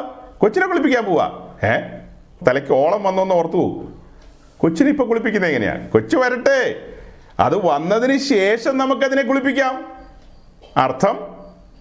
വീണ്ടും ജനിച്ച വ്യക്തിയല്ലേ സ്നാനപ്പെടുത്താൻ പറ്റുള്ളൂ. വീണ്ടും ജനിച്ചവനെ അല്ലേ സ്നാനപ്പെടുത്താൻ പറ്റുന്നത്? വീണ്ടും ജനിക്കാത്തവരത്തിനെ എങ്ങനെയാണ് സ്നാനപ്പെടുത്തുന്നത്? സ്നാനത്തിൽ ഒരാൾ വീണ്ടും ജനിക്കുമെന്ന് വചനങ്ങളൊന്നും നമ്മുടെ മുമ്പിലില്ല. ഒരു വചനം കൊണ്ട് ഉപദേശം സ്ഥാപിക്കരുത്. അനവധി വചനങ്ങൾ നമ്മുടെ മുമ്പിൽ നിൽക്കുകയാണ്. അപ്പോസ്വലന്മാരുടെ പഠിപ്പിക്കലുകൾ മുഴുവൻ നമ്മുടെ മുമ്പിൽ നിൽക്കുകയാണ്. ആ പഠിപ്പിക്കലുകളെല്ലാം വെച്ചിട്ടാ പറയുന്നത് വിശ്വാസ സ്നാനം എന്ന് പറയുന്നത് വിശ്വാസത്താലുള്ള നീതീകരണം കഴിഞ്ഞിട്ടാണ്. വിശ്വാസത്താൽ ഒരുവൻ നീതീകരിക്കപ്പെട്ടതിന് ശേഷം പരിശുദ്ധാത്മാവ് അവന് എടുക്കുന്ന ബോധ്യമാണ് നിനക്ക് വേണ്ടി ഒരുവൻ കൊടുത്ത വില നീ കാണുന്നുണ്ടോ? കനത്ത വിലയാണ്. നീ യാഗപീഠത്തിൽ കണ്ട കാഴ്ച എന്താ? ന്യായവിധിയാണ് അവിടെ നടന്നത്. ന്യായവിധി. കനത്ത ന്യായവിധി. ആ ന്യായവിധിയിൽ അവൻ കനത്ത വിലയാ കൊടുത്തത്. അവൻ തന്നെത്താൻ മനഃപൂർവമായ ഒരു യാഗമായി ഏൽപ്പിച്ചു കൊടുക്കുകയാണ് ചെയ്തത്. നിനക്ക് പകരക്കാരനായി. ആ കാഴ്ചയെല്ലാം നമ്മൾ കണ്ടു കഴിഞ്ഞു. ഇനിയിപ്പോൾ അത് കൂടുതൽ വർണിക്കേണ്ട ആവശ്യമില്ല. പുതുതായിട്ട് വന്നവരൊക്കെ പിന്നെ കേട്ടുകൊള്ളുക. അപ്പൊ ആ കാഴ്ച കണ്ട നമ്മളോടാ പരിശുദ്ധാത്മാവ് പറയുന്നത് ഇത്ര വില കൊടുത്ത ഇവനോട് ചേരുവാൻ നിനക്ക് സ്നാനമേൽക്കുവാൻ മനസ്സുണ്ടോ? അപ്പൊ നമ്മൾ പറയാ കവടി നിരത്തി നോക്കട്ടെ. രണ്ടാഴ്ച കഴിഞ്ഞിട്ട് ആലോചിച്ച് പറയാന്ന്. ഇതിനെ ആലോചിച്ച് പറയാം കല്യാണം അല്ലാണോ കല്യാണമൊക്കെ ആകുമ്പോൾ ആൾക്കാർ ആലോചിക്കും. പെണ്ണ് എം എസ് സി നഴ്സ് ചെറുക്കൻ കമ്പൗണ്ടർ അത് രണ്ടും കൂടെ സെറ്റ് അപ്പോൾ അപ്പൊ അത് ആലോചിച്ച് ആലോചിച്ച് ആലോചിച്ച് ആലോചിച്ച് വരുമ്പോൾ പറയും വേണ്ടാന്ന് പറയും. ഒറ്റയടിക്ക് ചാടിക്കേറി എന്നാൽ ശരി? എം എസ് സി നേഴ്സിനെ കമ്പൗണ്ടറെ കൊണ്ട് കെട്ടിക്കാൻ പറ്റുമോ ഇത് ഈ കേൾക്കുന്ന മാത്രയിൽ ഞാൻ നടുങ്ങിക്കൊണ്ടാണ് ഇത് പറയുന്നത്. എന്റെ ജീവിതത്തിൽ ഞാനിങ്ങനെ കേട്ടിട്ടില്ല. ഞാനൊരു ബന്ധിക്കോസുകാരനെയും കണ്ടിട്ടുമില്ല കേട്ടിട്ടുമില്ലാത്ത കാലത്തെ വിശ്വാസത്തിൽ വന്നത്. ഒരു ബന്ധിക്കോസ് പ്രസംഗവും ഞാനിങ്ങനത്തെ എന്റെ ജീവിതത്തിൽ കേട്ടിട്ടില്ല. ഇത്തരത്തിൽ യാഗപീഠത്തിന്റെ വർണനകളോ താമ്രത്തൊട്ടിയുടെ വർണനകളോ സുവിശേഷത്തിന്റെ ആധികാരികതയോ ഒന്നും ഞാൻ എന്റെ ജീവിതത്തിൽ കേട്ടിട്ടില്ല. എന്റെ സ്വന്തക്കാർ ബന്ധിക്കോസുകാരുണ്ടെന്നേ. ഒയ്യോ എന്റെ സ്വന്തക്കാർ ഇഷ്ടം പോലെ ബന്ധിക്കോസുകാരുണ്ട് അവിടെ ഇവിടെയൊക്കെ കിടപ്പുണ്ട് ബന്ധിക്കോസ്. പക്ഷെ ഒന്നും യാഗപീഠത്തിന്റെ തീ കത്തുന്നത് ഞാൻ അവരിലൂടെ കണ്ടില്ല. താമ്രത്തൊട്ടിയിലൂടെ നമ്മൾ കാണുന്ന ചില കാഴ്ചകളുണ്ട്. അത് നമുക്ക് പിന്നെ നോക്കണം. അപ്പോൾ അങ്ങനെ ഒരു കാഴ്ചകളൊന്നും ഞാൻ ഈ മനുഷ്യരിലൂടെ ഒന്നും കണ്ടില്ല. അതുപോട്ടെ അവരെ എന്തിനാ പറയുന്നത് ഇങ്ങനൊരു പ്രസംഗം പാത്രന്മാർ പ്രസംഗിച്ച് ഞാൻ കേട്ടിട്ടില്ല. കേട്ടായിരുന്നെങ്കിൽ ഒരു പക്ഷേ ഞാൻ വറച്ചു പോയാനായിരിക്കും. ഇപ്പം എനിക്ക് പറയാൻ പറ്റുന്നില്ല. എന്റെ ജീവിതത്തിൽ അങ്ങനെ എനിക്ക് കേൾക്കാൻ പറ്റിയില്ല. ഞാൻ വിശ്വാസത്തിൽ വന്നതിന് ശേഷം കോലങ്ങൾ മുന്നോട്ട് പോയിട്ട് അഞ്ചാറ് വർഷം പോയതിന് ശേഷമാണ് സത്യവചനം പ്രസംഗിക്കുന്ന ഉദയജിമാരെ തന്നെ എനിക്ക് കാണാൻ പറ്റിയത്. ഒന്ന് ആ സമയത്തൊക്കെ ഇങ്ങനത്തെ പ്രസംഗം കേട്ടപ്പോൾ ഞാൻ നടുങ്ങി നടുങ്ങി നടുങ്ങിയിരുന്നാ കേട്ടത്. അതെന്താ അങ്ങനെ നടുങ്ങിയെന്ന് ചോദിച്ചാൽ എനിക്കറിയില്ല. അത് ഈ വചനത്തിന്റെ ശക്തിയാ. ആ വചനത്തിന് മുമ്പാകെ വിറക്കിയായിരുന്നു കാലങ്ങൾ കഴിഞ്ഞ് പെന്തിക്കോസി വന്ന് അഞ്ചാറ് വർഷം കഴിഞ്ഞിട്ട് ഇങ്ങനെ നടക്കണോ കാരണം ആ അഞ്ചാറ് വർഷം കഴിഞ്ഞിട്ടാണ് നടുക്കം ഉളവാക്കുന്ന വചനങ്ങൾ എന്റെ മുമ്പിൽ വന്നത്. യശാവ് പറയുന്നല്ലോ അവന്റെ വചനത്തിങ്കൽ ഉറയ്ക്കുന്നവരെ ഉറച്ചു പോവുകയാണ്. അപ്പോൾ ഞാൻ ഈ പെന്തിക്കോസി വന്ന കാലത്തോ അന്ന് ഒരു വിറയും പറിച്ചില്ല. അതിന്റെ കാരണം എന്നാ? വന്ന കാലത്തല്ല. വന്ന് വന്ന സമയത്ത് ഞാൻ വിറച്ച് തന്നെയാണ് വന്നത്. പക്ഷേ ഇതിനകത്ത് ഈ പെന്തിക്കോസ് സഹയാത്രികരോടുകൂടെ സഹയാത്രിത്വം തുടങ്ങിയ കാലത്ത്. പെന്തിക്കോസിൽ ഒത്തിരി സഹയാത്രികരുണ്ടല്ലോ. അവരോടുകൂടെ പോയപ്പോൾ നാട് ഓടിയപ്പോൾ നടുവേ ഓടി. അവർക്കെല്ലാം നേരം പോക്ക് കൂട്ടത്തിൽ ഞാനും പലതും നേരം പോക്കായിട്ട് ചിന്തിച്ചു. അവർ അങ്ങനെ ഇങ്ങനെ ഇങ്ങനെ ഇങ്ങനെയൊക്കെ ആ കൂട്ടത്തിൽ ഞാനും ഒഴുകി നടന്നു. അത്രേ ഉള്ളൂ. ഇതിന് ഇത്ര ഗാംഭീര്യം ഉണ്ടെന്നും ഗൗരവം ഉണ്ടെന്നൊക്കെ കാലങ്ങൾ കഴിഞ്ഞു മനസ്സിലാക്കാൻ. ഓക്കെ അത് പോട്ടെ. നമ്മളിപ്പോൾ ഇത്രയും വചനങ്ങളിലൂടെ പറഞ്ഞു വന്നത് ഈ തരത്തിൽ നമ്മുടെ മുമ്പിൽ ഒരു കാഴ്ച കാണുമ്പോൾ പരിശുദ്ധാത്മാവ് പറയാണ് തന്നെത്താൻ നിഷ്കളങ്ക യാഗമായിട്ട് അവൻ ഏൽപ്പിച്ചു കൊടുത്തെങ്കിൽ നിനക്കും അതുപോലെ അവനോട് ചേരുവാൻ സ്നാനമേൽക്കുവാൻ മനസ്സുണ്ടോ എന്ന് ചോദിച്ചാൽ സ്നാനം ആക്ച്വലി ഒരു സാക്രിഫൈസ് ആണ്. അതൊരു സമർപ്പണമാണ്. അതൊരു യാഗമാണ്. അതാണ് റോമർ പന്ത്രണ്ടിന്റെ ഒന്നും രണ്ടും. നമുക്ക് പുറകെ വായിക്കാം. തിരക്ക് കൂട്ടണമെന്നില്ല. ഞാനത് സൂചിപ്പിക്കുകയാണ്.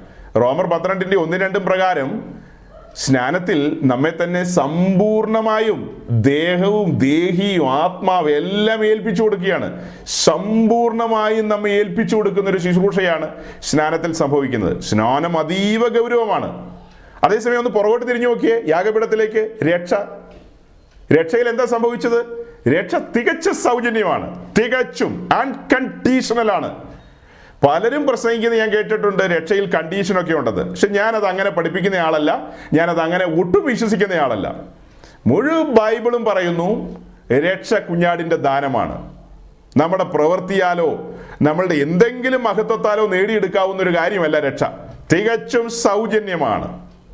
റോമാലേഖനം പത്താം അധ്യായത്തിന്റെ ഒൻപതാം വാക്യം നമുക്കറിയാം. അവിടെ എന്തെന്ന് എഴുതിയിരിക്കുന്നത് റോമർ പത്തിന്റെ ഒൻപത് യേശുവിനെ കർത്താവെന്ന വായ കൊണ്ട് ഏറ്റു പറയുകയും ദൈവം അവനെ മരിച്ചവരിൽ നിന്ന് ഉയർത്തെഴുന്നേൽപ്പിച്ചു എന്ന് ഹൃദയം കൊണ്ട് വിശ്വസിക്കുകയും ചെയ്താൽ നീ രക്ഷിക്കപ്പെടും ശരിക്കും മലയാളം ബൈബിളിൽ നാം വായിക്കുന്നത് യേശുവിനെ കർത്താവ് എന്ന് വായികൊണ്ട് ഏറ്റുപറയുകയും ദൈവം അവനെ മരിച്ചവരിൽ നിന്ന് ഉയർത്തെഴുന്നേൽപ്പിച്ചു എന്ന് ഹൃദയം കൊണ്ട് വിശ്വസിക്കുകയും ചെയ്താൽ നീ രക്ഷിക്കപ്പെടുന്ന.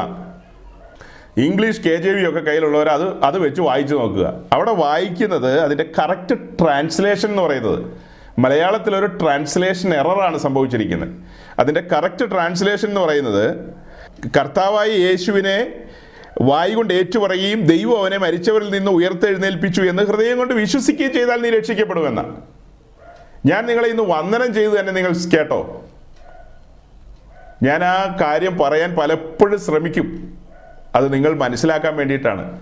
യേശുവിനെ കർത്താവ് എന്നല്ല ആദ്യം പറയുന്നത്. യേശുവിനെ ഞാൻ എന്റെ രക്ഷിതാവായിട്ടാണ് കാണുന്നത്. നമ്മളിത് നമ്മുടെ സുവിശേഷ കേൾവിയിൽ ഒരു ഭാവനയിലാണല്ലോ യാഗപീഠത്തിന്റെ മുമ്പിൽ വന്ന് നിൽക്കുന്നത്. അങ്ങനെ ഭാവനയിൽ വന്ന് നിൽക്കുമ്പോഴാണ് ഇത്രയൊക്കെ പറഞ്ഞുകൊണ്ടിരിക്കുന്നത്. സുവിശേഷം നാം കേട്ടുകൊണ്ടിരിക്കുമ്പോൾ നാം കണ്ടെത്തുന്നത് രക്ഷകനെയാണ്. രക്ഷകനെ. കർത്താവിനെ രക്ഷകനായിട്ട് യേശു. യേശു എന്ന് പറഞ്ഞാൽ രക്ഷകൻ. ക്രിസ്തു എന്ന് പറഞ്ഞാൽ അഭിഷിക്തൻ. എന്നെ രക്ഷിക്കാൻ വന്ന അഭിഷിക്തൻ. അപ്പോൾ രക്ഷകനെ ഞാൻ കണ്ടെത്തുകയാണ്. അതുകൊണ്ടാണ് മുഴു ബൈബിളും പറയുന്നത് രക്ഷ സൗജന്യമാണ്.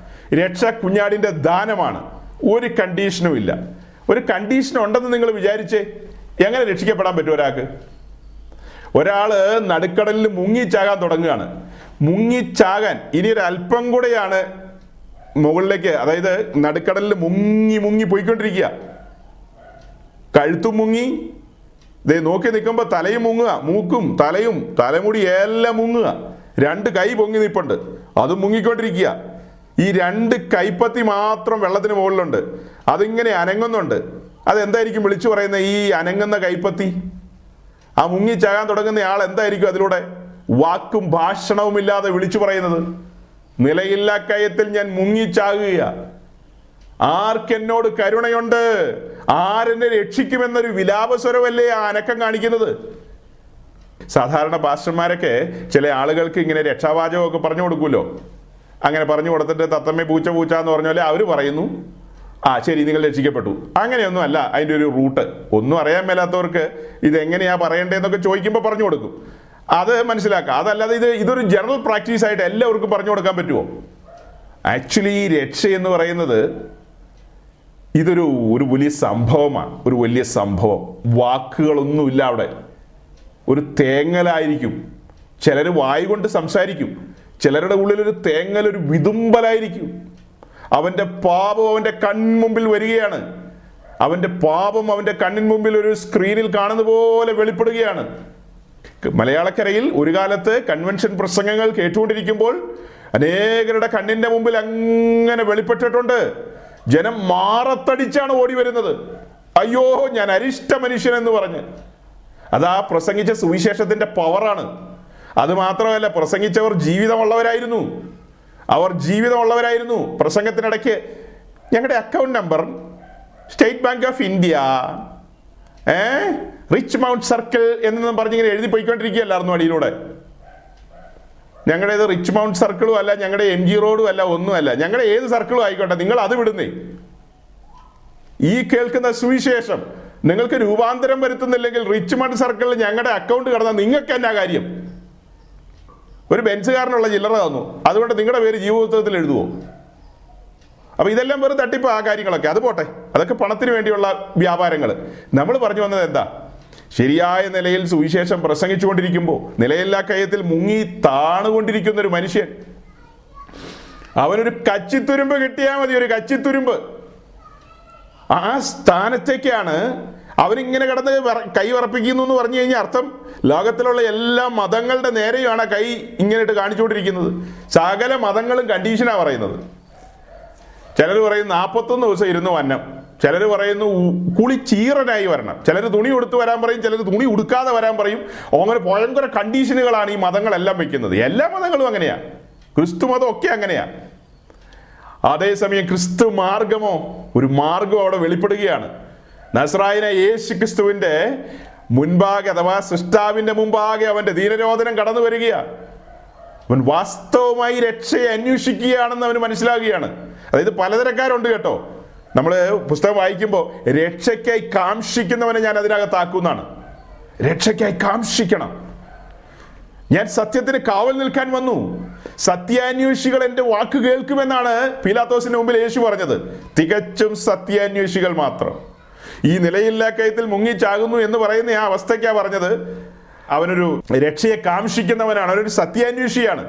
അവന് ട്രൂത്ത് സീക്കറാണ് അവന്റെ മുമ്പാകെ സുവിശേഷം എന്ന ക്രെയിൻ ഇറങ്ങി വരികയാ. അവൻ കിടക്കുന്ന കിടപ്പ് ചീഞ്ഞളിഞ്ഞ. കഴിഞ്ഞ ആഴ്ച നമ്മൾ പറഞ്ഞുള്ളൂ. ചീഞ്ഞളിഞ്ഞ് ദുർഗന്ധം വമിക്കുന്ന ചേറ്റുകുഴിയിലാണ് കിടക്കുന്നത് തൊടാൻ അറയ്ക്കും. ആദമിന്റെ മകൻ. അവിടെ നിന്നാണ് സുവിശേഷം എന്ന ക്രെയിൻ അവനെ കോരിയെടുക്കുന്നത്. സുവിശേഷം എന്ന ക്രെയിൻ അവനെ ആ അവസ്ഥയിൽ നിന്നാണ് കോരിയെടുക്കുന്നത്. അപ്പൊ കോരിയെടുക്കാൻ തുടങ്ങുമ്പോൾ അവനോട് പറയാ ദേ ഒരു കാര്യം. എന്നെ കർത്താവായി അംഗീകരിച്ചാൽ നിന്നെ രക്ഷിക്കാം. അങ്ങനെയൊന്നും യേശു പറയുന്നില്ല. ഈ ഈ വാക്യം നിങ്ങൾ കൃത്യമായി വായിച്ച് മനസ്സിലാക്കുക. കർത്താവായി യേശുവിനെ വായി കൊണ്ട് ഏറ്റു പറയുകയും ഹൃദയം കൊണ്ട് വിശ്വസിക്കുക. ശരിക്കും പറഞ്ഞു കഴിഞ്ഞാൽ പറയുമ്പോൾ അതിന്റെ ഓർഡർ എങ്ങനെ പറയട്ടെ? കർത്താവായ യേശുവിനെ ഹൃദയം കൊണ്ട് വിശ്വസിക്കണം. വിശ്വസിച്ച് കഴിയുമ്പോൾ വായു കൊണ്ട് എന്ത് ചെയ്യും? ഏറ്റു പറയും. അതാണ് ഈ ഈ തർജമയിൽ വരുന്ന പാളിച്ചകളാത് അതായത് മലയാളവും ഇംഗ്ലീഷും എഴുതുമ്പോൾ അത് തലതിരിഞ്ഞു പോകുമെന്ന് നിങ്ങൾക്ക് അറിയാലോ അതിന്റെ ഒരു എഴുത്തിന്റെ രീതി അങ്ങനെയാണ് അപ്പൊ ക- കർത്താവായ യേശുവിനെ ഹൃദയം കൊണ്ട് വിശ്വസിക്കുകയും വായി കൊണ്ട് ഏറ്റുപറയുകയും ചെയ്താൽ രക്ഷിക്കപ്പെടും. രക്ഷ അവിടെ സംഭവിക്കുകയാണ്. സ്പ്ലിറ്റ് സെക്കൻഡിൽ കാര്യങ്ങൾ നടക്കുകയാണ്. അത് ഒരു മണിക്കൂർ നേരത്തെ കാര്യമല്ലത്. ആ സെക്കൻഡിൽ അവനെ കോരിയെടുക്കുകയാണ്. കോരിയെടുത്തൊരു ഏറ് കൊടുക്കുകയല്ല. അവനെ പൊക്കിയെടുത്ത് ഉറപ്പുള്ള പാറമേല കൊണ്ടുവന്ന് നിർത്തുന്നത്. ആ നിർത്തുന്ന ക്രമത്തിൽ തന്നെ തന്റെ തങ്ക ചോരയാൽ അവനെ കഴുകി വെടിപ്പാക്കിയാ നിർത്തുന്നത്. രക്ഷ സംഭവിക്കുകയാണ്. അല്ലാതെ ഒരാളുടെ തലയിൽ ഒരു കപ്പ് വെള്ളം ഒഴിച്ചാവും വീണ്ടും ജനിക്കും എന്ന് പറഞ്ഞു കഴിഞ്ഞാൽ അതൊരു രാജ്യാന്തര മര്യാദകേടാത്. ഇനി നമുക്ക് യോഹനന്റെ സുവിശേഷം മൂന്നാം അധ്യായത്തിലേക്ക് വരാം. നമുക്ക് അവിടെ വന്നങ്ങ് ഇന്ന് ഒരളവിൽ അങ്ങ് നിർത്താം. യോഹനൻ മൂന്നിലേക്ക് വന്നാൽ മൂന്നിന്റെ മൂന്നിൽ എന്താ പറയുന്നത് നീക്കോ തീമോസിനോട് യേശു എന്ത് പറയുന്നു? പുതുതായി ജനിച്ചില്ല എങ്കിൽ ദൈവരാജ്യം കാണുവാൻ ആർക്കും കഴിയയില്ല അതായത് ഒരു ഒത്ത മനുഷ്യനാണ് നിക്കോദീമോസ്. ഒരു ഒത്ത മനുഷ്യൻ. വലിയ പൊക്കം മണ്ണുള്ള ഒരു മനുഷ്യൻ. അയാളോട് പറയുന്നത് ഒന്നുകൂടെ ജനിക്കണമെന്ന് പുതുതായി ജനിക്കണം. വീണ്ടും ജനിക്കണം. അതിന് ഈ കഴിഞ്ഞ ദിവസം ഒരു ഉപദേശിയുടെ പ്രസംഗം ഞാൻ കേട്ടെന്ന് പറഞ്ഞല്ലോ നിങ്ങളോട്. അയാൾ പറയുന്ന വീണ്ടും ജനനം വേറെയാണ് പുതുജനനം വേറെയാണ് പിന്നെ എന്നാ ബോ ഇംഗ്ലീഷിൽ പറയുമല്ലോ ബോണഗെയിന്ന് അതും വേറെയാ. അപ്പൊ ഇംഗ്ലീഷും മലയാളം എല്ലാം ഓരോരോ ജനനങ്ങളാ വിളിക്കും ഇനി ആത്മാവിൽ ജനിക്കുക അത് വേറൊരു ജനനം. അങ്ങനെ ഒരു ഒരു കാക്കത്തൊള്ളായിരം ജനനങ്ങളാ പുള്ളി പറയുന്നത് ആളുകൾ കറങ്ങി പോവുള്ളൂ. അപ്പൊ ഈ ഇങ്ങനെ പുതുതായി ജനിക്കണം അല്ലെങ്കിൽ വീണ്ടും ജനിക്കണമെന്ന് പറയുമ്പോൾ നിശ്ചയമായി ഈ ഭൂമി ജനിച്ചു നിൽക്കുന്ന ഒരു മനുഷ്യനോടാണ് അത് പറയുന്നത്. ഈ പറയുന്ന ഗുരു ആരാ? ആത്മീയ വിഷയങ്ങൾ സംസാരിക്കുന്ന ഒരാളാ. അത് കേൾക്കുമ്പോൾ സാമാന്യ ബുദ്ധിയുള്ള നിക്കോദിമോസ് എന്താ വിചാരിക്കേണ്ടത്? തികച്ചും ഒരു ആത്മീയ വിഷയമാണ് ഈ ഗുരു പറയുന്നത്. അപ്പൊ തിരിച്ചൊരു ചോദ്യം ചോദിക്കാം.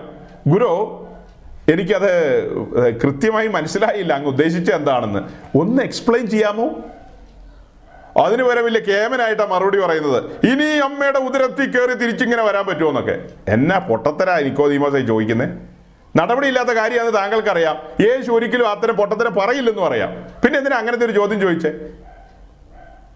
ആദാമി വർഗം ഇങ്ങനത്തെ ചോദ്യങ്ങളാണ് ചോദിച്ചുകൊണ്ടിരിക്കുന്നത് ഏ ആദാമ്യ വർഗം. നിക്കോദീമോസ് ആദാമിന്റെ മോനാ. ആദാമിന്റെ മക്കളെല്ലാം ഇങ്ങനത്തെ ചോദ്യങ്ങൾ അങ്ങനെ കയറണോ ഇങ്ങനെ കയറണോ കലക്ക വെള്ളത്തിൽ ഇറങ്ങണോ മറ്റേ വെള്ളത്തിൽ ഇറങ്ങണോ മറിച്ചേ വെള്ളത്തിൽ ഇറങ്ങണോ എന്തെല്ലാം ചോദ്യങ്ങളാ? ഇതെല്ലാം ഓർഡറിലാ പറയുന്നത്. മനസ്സിലാകുന്നില്ലേ? വചനം എടുത്തു വെച്ചല്ലേ പറയുന്നത്. കലക്ക വെള്ളത്തിൽ ഇറങ്ങാനാണോ പറഞ്ഞത്? ഉള്ള വെള്ളത്തിൽ ഇറങ്ങുക. പ്യൂരിഫയർ കൊണ്ടുവന്നിട്ട് വെള്ളം ശുദ്ധീകരിച്ചിട്ട് അതിന്റെ പി എച്ച് ലെവലൊക്കെ നോക്കിയിട്ട് പിന്നെ എന്തൊക്കെ ലെവലുണ്ട് എല്ലാം നോക്കിയിട്ടാണ് വെള്ളത്തിൽ ഇറങ്ങി സ്നാനപ്പെടുന്നത്. അങ്ങനെയാണെങ്കിൽ യേശു ക്രിസ്തു ഏഹ്, യോർദാനിൽ ഇറങ്ങി സ്നാനപ്പെട്ടായിരുന്നു. അത് യോഹന്നന്റെ കാലത്തെ സ്നാനമാ ക്രിസ്തീയ സ്നാനമല്ലത് അന്നേരം വെള്ളത്തിന്റെ പി എച്ച് ലെവൽ നോക്കിയിട്ട് പിന്നെ അതിന്റെ അതിലെ ഓക്സിജൻ കണ്ടന്റ് ഹൈഡ്രജൻ കണ്ടന്റ് മറ്റ് അതിന്റെ ഒരു ലിസ്റ്റ് കൊണ്ടുവന്നിട്ട് അത് ലാബിൽ ചെക്ക് ചെയ്തിട്ട് അങ്ങനെയാണോ വെള്ളത്തിൽ ഇറങ്ങിയത്? നമ്മൾ ഈ സംസാരിക്കുന്നൊക്കെ ഓർത്തോ? എല്ലാ പുള്ളികളും ഓർത്തോ? നിങ്ങൾക്ക് ആ കാര്യം ചെയ്യാൻ പറ്റിയില്ലെങ്കിൽ ഓക്കെ പക്ഷെ ഇങ്ങനെയുള്ള വർത്തമാനമല്ല വേദപുസ്തകം കയ്യിലുള്ള ആൾക്കാർ ചോദിക്കണ്ടേ? ഹിന്ദുക്കളോ മുസ്ലിങ്ങളോ ഒക്കെ അങ്ങനെ ചോദിച്ചാൽ പൊട്ടെന്ന് വെക്കാം.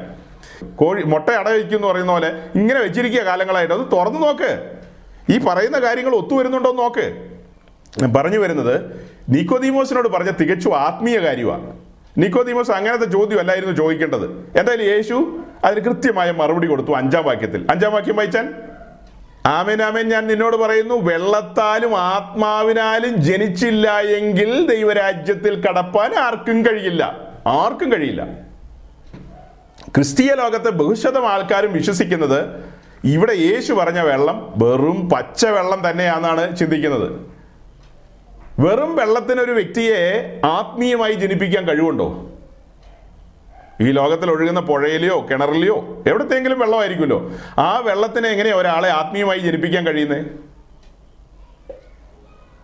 അടുത്തത് വെള്ളത്താലും ആത്മാവിനാലും എന്നാ അപ്പൊ ഞാൻ എന്റെ ഒരു ഒരു സ്നേഹിതനായ കത്തോലിക്ക സഹോദരനോട് ചോദിച്ചു നിങ്ങൾ ഇത് എങ്ങനെയാ സഹോദര കൈകാര്യം ചെയ്തതെന്ന് ചോദിച്ചപ്പോൾ വെള്ളത്താൽ എന്ന് പറഞ്ഞാൽ മാമോദീസായാൽ. ശരി. ആത്മാവിനാൽ എന്ന് പറഞ്ഞാലോ? അത് കൊച്ചിന് പ്രായമായി പത്ത് പതിനൊന്ന് വയസ്സ് കഴിയുമ്പോൾ സ്ഥൈര്യ ലേവനം കൊടുക്കുന്നത് പത്ത് പന്ത്രണ്ട് വയസ്സ് കഴിഞ്ഞാൽ അങ്ങനെ രണ്ട് രണ്ട് സമയത്താണ് ഒരാൾ ജനിക്കുന്നത് അതായത് ഈ അര മുതൽ താഴേക്ക് കുറച്ച് ജനിച്ചു. പിന്നെ ഒരു പന്ത്രണ്ട് വയസ്സ് കഴിഞ്ഞിട്ട് ബാക്കി അര മുതൽ മുകളിലേക്കുള്ളത് ബാക്കി ജനിച്ചു വന്നു. അങ്ങനെയാണ് നമ്മുടെ നാട്ടിലൊക്കെ പ്രസവം നടക്കുന്നത് ഒരാൾ പാതി ജനിച്ചു. അപ്പോൾ ആ പാതി മുറിച്ചെടുത്തുകൊണ്ട് വന്നു. അങ്ങനെ ഈ ഭൂമിയിൽ അര വരെ നടന്നുകൊണ്ട് ജീവിക്കുക. പിന്നെ ഒരു പന്ത്രണ്ട് വയസ്സ് കഴിഞ്ഞ് ബാക്കി ഉണ്ടെന്ന് ഫിറ്റ് ചെയ്യുന്നു. അങ്ങനെയാണോ ഒരാൾ ജനിക്കുന്നത് എനിക്കറിയാൻ മേലെ ഇത് എന്ത് വർത്തമാനാണ് ഒരു കുഞ്ഞ് ജനിക്കുന്ന അങ്ങനെയാണോ? അതൊരു ദിനം കൊണ്ട് ഒരു നിമിഷം കൊണ്ട് അല്ലെങ്കിൽ ചില മണിക്കൂറുകൾ കൊണ്ട് ആ ജനനം നടന്നു കഴിയും. അതുപോലെ തന്നെയാണ് വീണ്ടും ജനനം. വെള്ളത്താലും ആത്മാവിനാലും എന്ന് പറഞ്ഞ രണ്ട് സമയത്ത് രണ്ട് ജനനവും ഇല്ല ഒറ്റ ജനനമേ ഉള്ളൂ. യോഹന്നാൻ മൂന്നിന്റെ എട്ട് വായിച്ചാൽ. എവിടെ നിന്ന് വരുന്നുവെന്നും എവിടേക്ക് പോകുന്നുവെന്നും അറിയുന്നില്ല. ആത്മാവിനാൽ ജനിച്ചവനെല്ലാം അതുപോലെ എന്ന് ഉത്തരം പറഞ്ഞു. അപ്പൊ ആ ഉപദേശി പറയുന്നതും നമ്മുടെ എപ്പിസ്കോപ്പൽ സഭക്കാരെല്ലാം പറയുന്നതും ആത്മാവിലൊരു ജനനം വെള്ളത്തിലൊരു ജനനം അങ്ങനെ അഞ്ചെട്ട് പത്ത് ജനനം ഉണ്ടെന്നാണ്.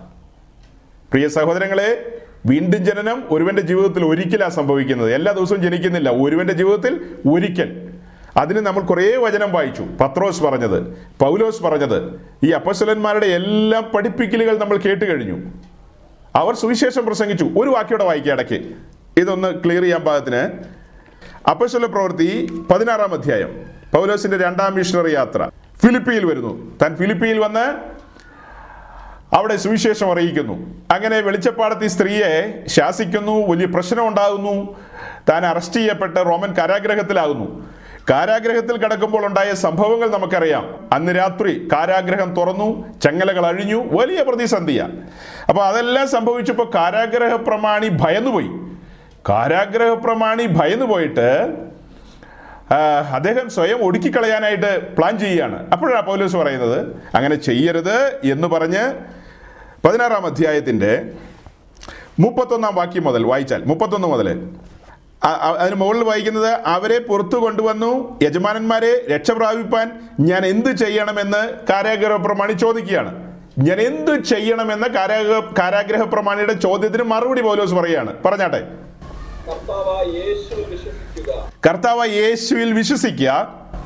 എന്നാൽ നീയും നിന്റെ കുടുംബവും രക്ഷ പ്രാപിക്കും എന്നാൽ നീയും നിന്റെ കുടുംബവും രക്ഷ പ്രാപിക്കും അത് കഴിഞ്ഞ് പിന്നെ അവർ കർത്താവിന്റെ വചനം അവനോട് അവനോടും അവന്റെ വീട്ടിലുള്ള എല്ലാവരോടും പ്രസംഗിച്ചു. ഈ മുപ്പത്തിരണ്ടാം വാക്യം നമ്മിൽ അധികം പേര് അങ്ങനെ ശ്രദ്ധിക്കാറില്ലാത്ത വാക്യമാണ് മുപ്പത്തിരണ്ടാം വാക്യം. അതൊന്ന് ശ്രദ്ധിക്കണം കേട്ടോ. അതായത് ഞാനും സംസാരിക്കുമ്പോൾ എനിക്കും പെശകു പറ്റിയിട്ടുണ്ട്. മുപ്പത്തിരണ്ടാം വാക്യം. അവിടെ വായിക്കുന്നത് പിന്നെ അവർ അതായത് പൗലോസ് ശീലാസു പിന്നെ അവർ കർത്താവിന്റെ വചനം കർത്താവിന്റെ വചനം അഥവാ സുവിശേഷം പിന്നെ അവർ കർത്താവിന്റെ വചനം അവനോടും അവന്റെ വീട്ടിലുള്ള എല്ലാവരോടും പ്രസംഗിച്ചു. ശ്രദ്ധിച്ചോ? കാരാഗ്രഹ പ്രമാണിനെ നിന്ന നിപ്പിൽ വെള്ളത്തിലേക്ക് തള്ളിയിട്ടില്ല. നമ്മൾ സാധാരണ പറയുമ്പോൾ പറയും കാരാഗ്രഹ പ്രമാണിയൊക്കെ ആ രാത്രിയിൽ തന്നെ വേഗം സ്നാനപ്പെട്ടെന്ന് പറയും. അതൊക്കെ ശരിയാ. പക്ഷെ അതിന് മുൻപ് പൗലോസ് ചെയ്ത കാര്യം ശ്രദ്ധിക്കണം. പൗലോസ് എന്താ ചെയ്തത്? പിന്നെ അവർ കർത്താവിന്റെ വചനം അവനോടും അവന്റെ വീട്ടിലുള്ള എല്ലാവരോടും പ്രസംഗിച്ചു. ആ രാത്രിയിൽ ആ നാഴികയിൽ തന്നെ അവരെ കൂട്ടിക്കൊണ്ടുപോയി അവരുടെ മുറിവുകളെ കഴുകി താനും തനിക്കുള്ളവരെല്ലാം താമസിയാതെ സ്നാനമേറ്റു. അപ്പോൾ അതിന്റെ അർത്ഥം ആ രാത്രി പെട്ടെന്നല്ല. താമസിയാതെ എന്ന് പറഞ്ഞാൽ നേരം വെളുത്തിട്ടെന്ന് അർത്ഥമാക്കാം. ഞാനും സാധാരണ പറയാറുണ്ട് ആ രാത്രി തന്നെ സ്നാനപ്പെട്ടെന്ന്. എനിക്കും ഒരു തിരുത്തായി. ഈ വചനത്തിന് മുമ്പാകെ നമ്മൾ തിരുത്തപ്പെടണം. താമസിയാതെ സ്നാനപ്പെട്ടെന്ന് പറഞ്ഞാൽ ഒരു പക്ഷേ ആ രാത്രിയിലോ വെളുപ്പാങ്കാലത്തോ നേരം വെളുത്തട്ടോ ആയിരിക്കാം. എന്തായാലും ഒരു കൊല്ലം കഴിഞ്ഞില്ലെന്ന് നമുക്ക് ചിന്തിക്കാം. പക്ഷെ അവിടെ കാതലായ വിഷയം ഞാൻ നിങ്ങളുടെ മുമ്പിൽ കൊണ്ടുവരുന്നത്. ആ രാത്രിയിൽ പൗലോസ് ചെയ്യേണ്ടിയിരുന്നത് എന്താ? വെള്ളത്താലും ആത്മാവിനാലും ആണല്ലോ വീണ്ടും ജനനം. അപ്പൊ അവിടെ ഒരു പ്രസംഗത്തിന് നിൽക്കേണ്ട കാര്യം എന്നാ? സുവിശേഷം എന്തിനവിടെ പ്രസംഗിച്ചു? കാരാഗ്രഹ പ്രമാണിയോട് എന്താ പറയണ്ടേ? ഭാര്യയ്ക്ക് ഭാര്യയോട് പറ വേഗം സാരിയൊക്കെ മാറാൻ പറ. ഏ ചാരിയോ ചുരിദാറൊക്കെ എടുത്ത് ഉടുക്കാൻ പറ. പിള്ളേരെയൊക്കെ എന്തെങ്കിലും നിക്കർ വാരി ഇടിക്ക് എല്ലാത്തിനെയും കൂട്ടിക്കൊണ്ട് നമുക്ക് പുഴക്കരയിലേക്ക് പോവാം എല്ലാത്തിനെയും പിടിച്ച് കുടുംബം അടക്കം വെള്ളത്തിൽ മുക്കാം. അങ്ങനെയല്ലേ പറയേണ്ടത്? ഞാൻ നിങ്ങളെ മുക്കാന്ന് വെള്ളത്തിൽ സ്നാനപ്പെടുത്താന്ന്. അഥവാ മാമോദീസ നൽകാം. അപ്പോൾ നിങ്ങൾ വീണ്ടും ജനിച്ചോളൂ. കാര്യാഗ്രഹപ്രമാണി എന്നാ ചോദിച്ചത്? രക്ഷപ്പെടാൻ ഞാൻ എന്നാ ചെയ്യണം? എന്റെ സഹോദരന്മാരെ എന്നല്ലേ ചോദിച്ചേ? ഇദ്ദേഹം എന്താ മറുപടി പറയേണ്ടത്? ഒന്നും പേടിക്കണ്ട. നിസ്സാരം. നമുക്കിവിടെ അടുത്തുള്ള പുഴയിലേക്ക് പോവാം. ഞാൻ നിങ്ങളെ വെള്ളത്തിൽ മുക്കുന്നു. അപ്പോൾ നിങ്ങൾ പൊങ്ങി വരും. പൊങ്ങി വരുന്ന വഴിക്ക് തന്നെ നിങ്ങൾ വീണ്ടും ജനിക്കും. പിന്നെ എന്നാ? അങ്ങനെയല്ലേ പറയേണ്ടത്?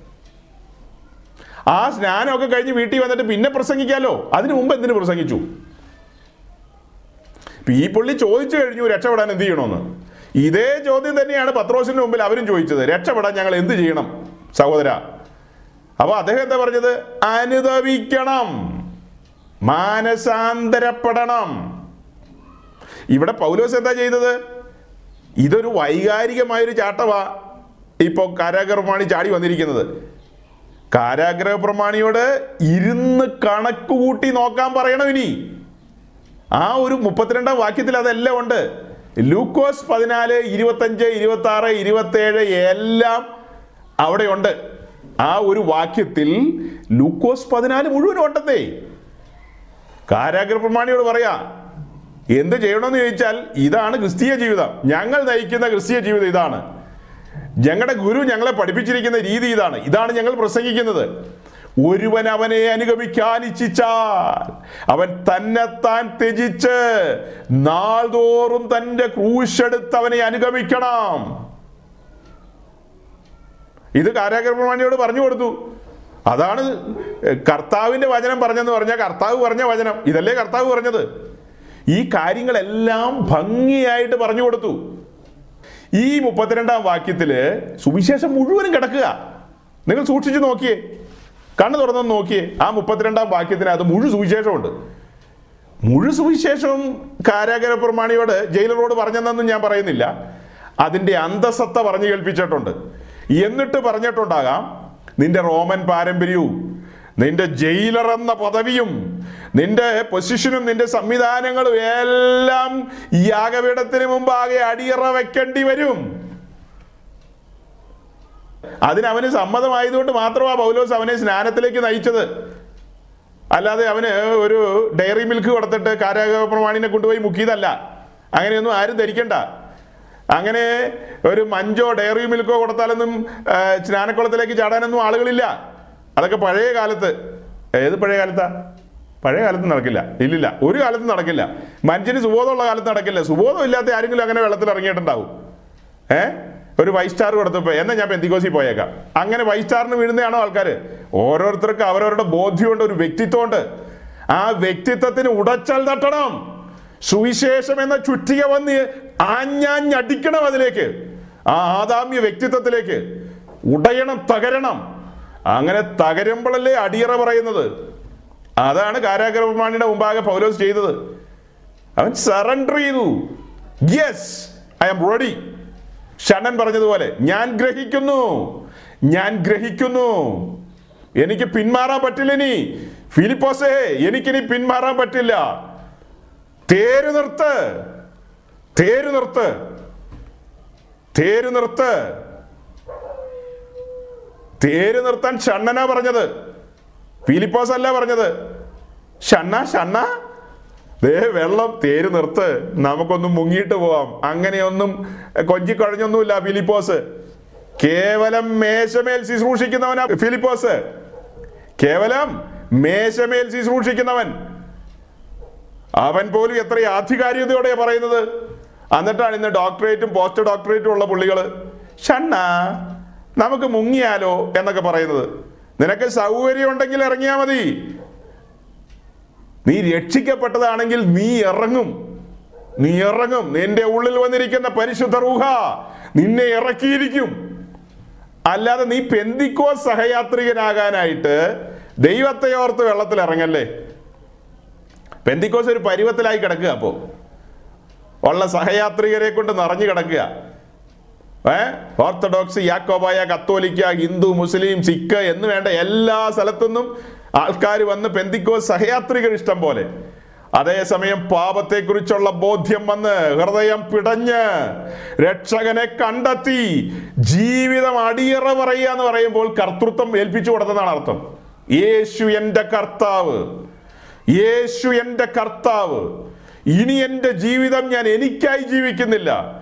ഞാൻ അവനെ ധരിക്കാൻ പോവുകയാണ്. ഇനി ലോകം എന്നെ അറിയപ്പെടുന്നത് ഇന്നലകളിൽ അറിഞ്ഞതുപോലെയല്ല. ലോകം ഇനി എന്നെ അറിയുന്നത് എബി വർഗീസ് എന്ന നിലയിലല്ല. യേശു ക്രിസ്തുവിന്റെ ശിഷ്യൻ എന്ന നിലയിലാണ്.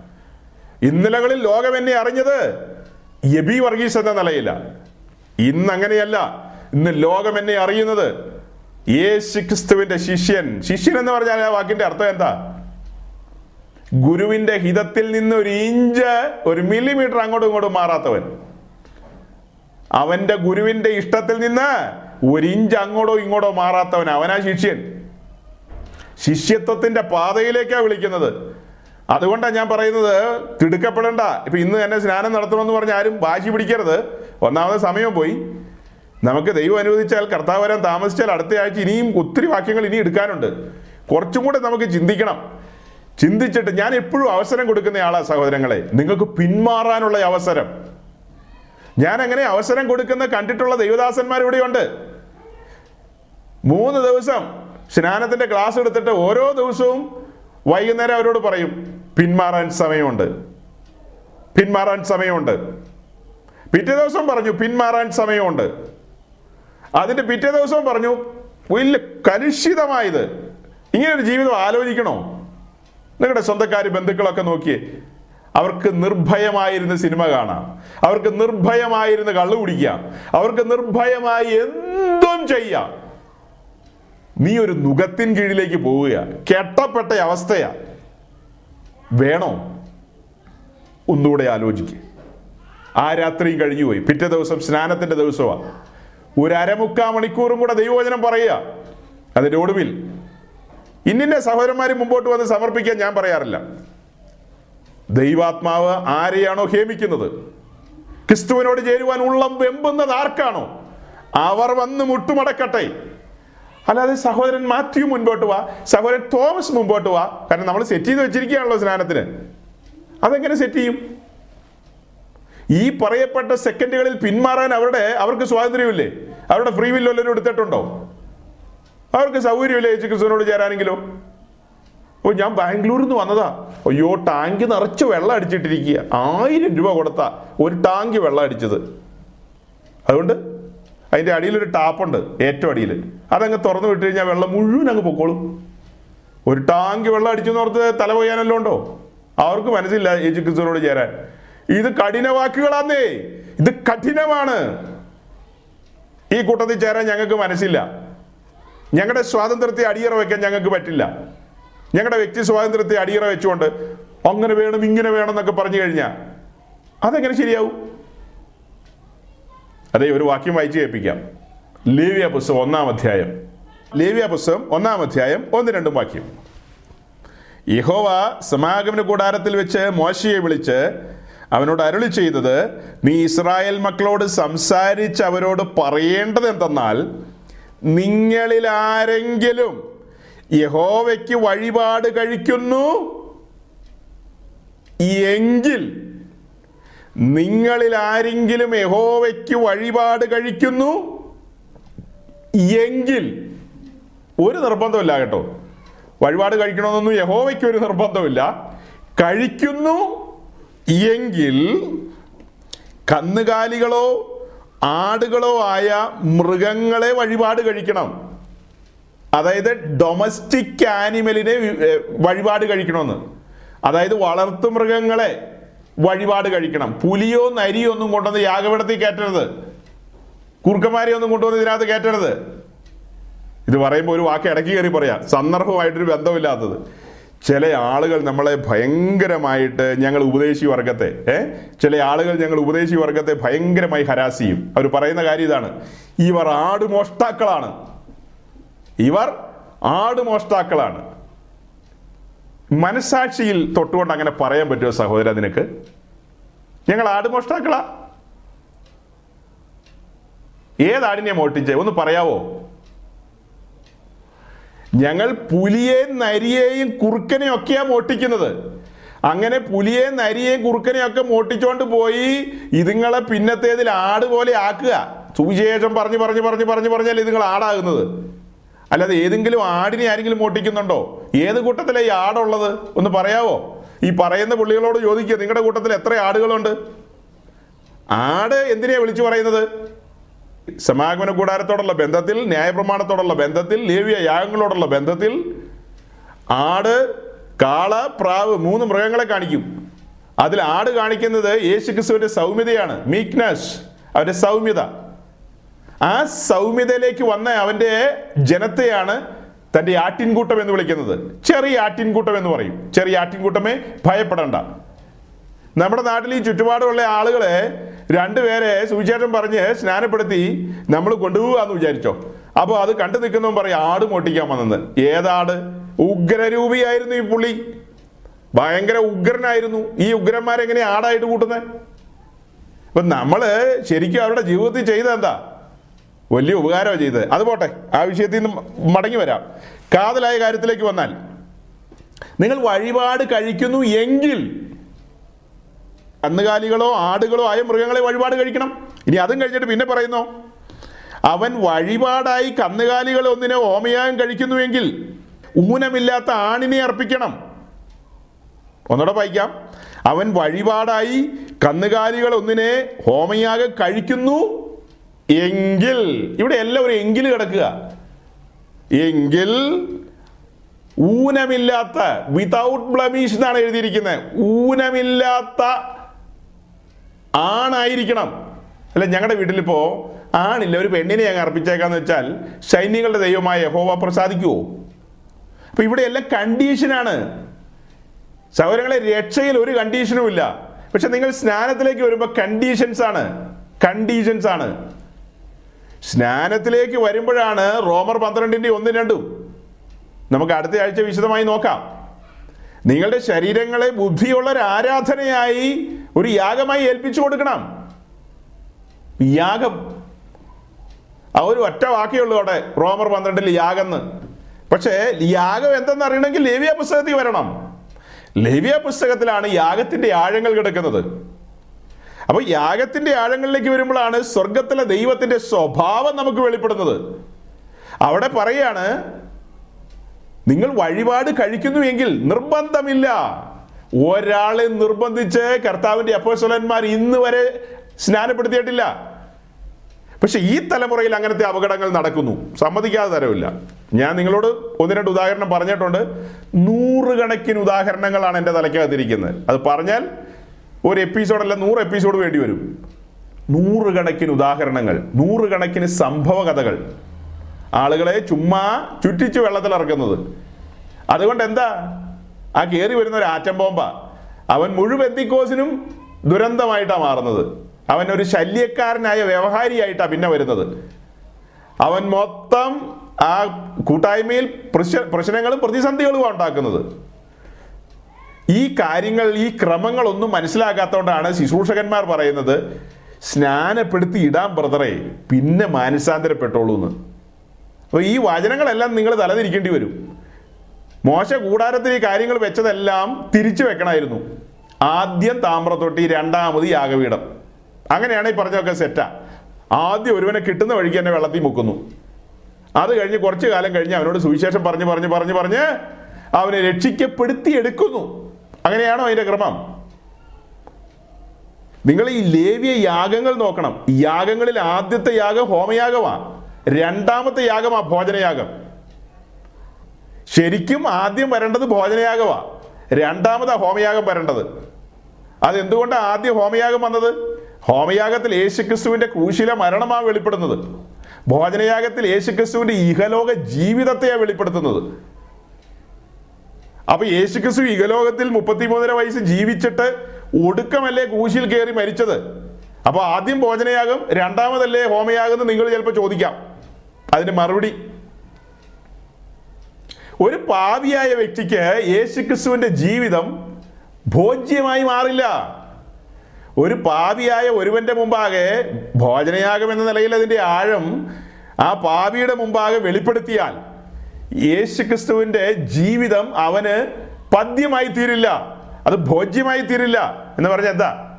അത് ദഹിക്കില്ലെന്നർത്ഥം.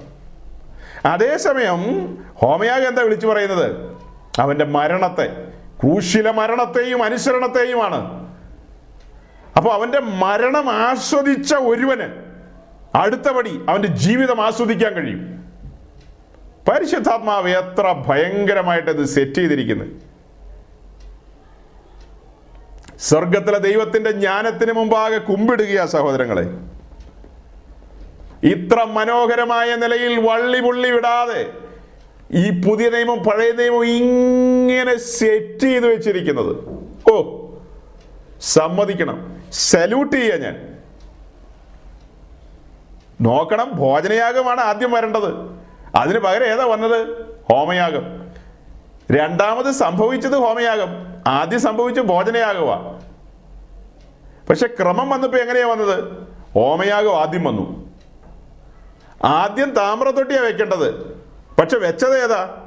യാഗപീഠമാ അത് പരിശുദ്ധാത്മാവ് എന്ന വിഷയം നമ്മൾ ചിന്തിക്കുമ്പോൾ ആ ഓർഡറിൽ വരുമ്പോൾ നിങ്ങൾക്ക് മനസ്സിലാവും. മാനുഷിക ബുദ്ധിയിൽ ചിന്തിച്ചാൽ മോശ ഉറപ്പായിട്ടും ആദ്യം താമ്രത്തൊട്ടി വെച്ചേനെ. യാഗപീഠം രണ്ടാമത് വെച്ചേനെ. പക്ഷേ ദൈവത്തിന്റെ പരിശുദ്ധാത്മാവിന്റെ മുന്നമേ ഉള്ള കാഴ്ച സഭ അല്ലെങ്കിൽ ദൈവരാജ്യം വെളിപ്പെടാൻ പോകുന്നതിന് മുൻപുള്ള നിഴലല്ലേ ഇത്? ഇത് കേവലം നിഴൽ മാത്രമാണ് സമാഗമന കൂടാരം. അതിന് വലിയ പ്രസക്തിയില്ല.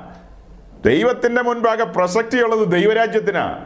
ദൈവത്തിന് മുമ്പാകെ ഗൗരവതരമായ വിഷയം തന്റെ സഭയാണ്. സഭയുടെ പഠനത്തിന് വേണ്ടി മുന്നമേ ചില കാര്യങ്ങൾ സെറ്റ് ചെയ്ത് വെച്ചതാണ് സമാഗമന കൂടാരമൊക്കെ. അപ്പൊ പറഞ്ഞു കൊണ്ടുവന്ന എന്താ?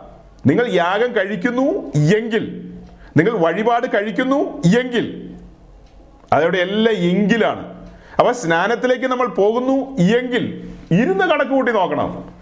സ്നാനത്തിലേക്ക് പോകുന്നെങ്കിൽ ഇരുന്ന് കണക്ക് കൂട്ടി നോക്കണം. സീരിയസ് ആയ കാര്യങ്ങളുണ്ട് നമുക്ക് പറഞ്ഞു വരണം. യോഹനാൻ മൂന്നാം അധ്യായത്തിൽ നിന്നാണ് നമ്മൾ അങ്ങോട്ട് കടന്നുപോയത്. മൂന്നാം അധ്യായത്തിൽ നിക്കോദീമോസിനോടുള്ള ബന്ധത്തിൽ എന്താ പറഞ്ഞേ?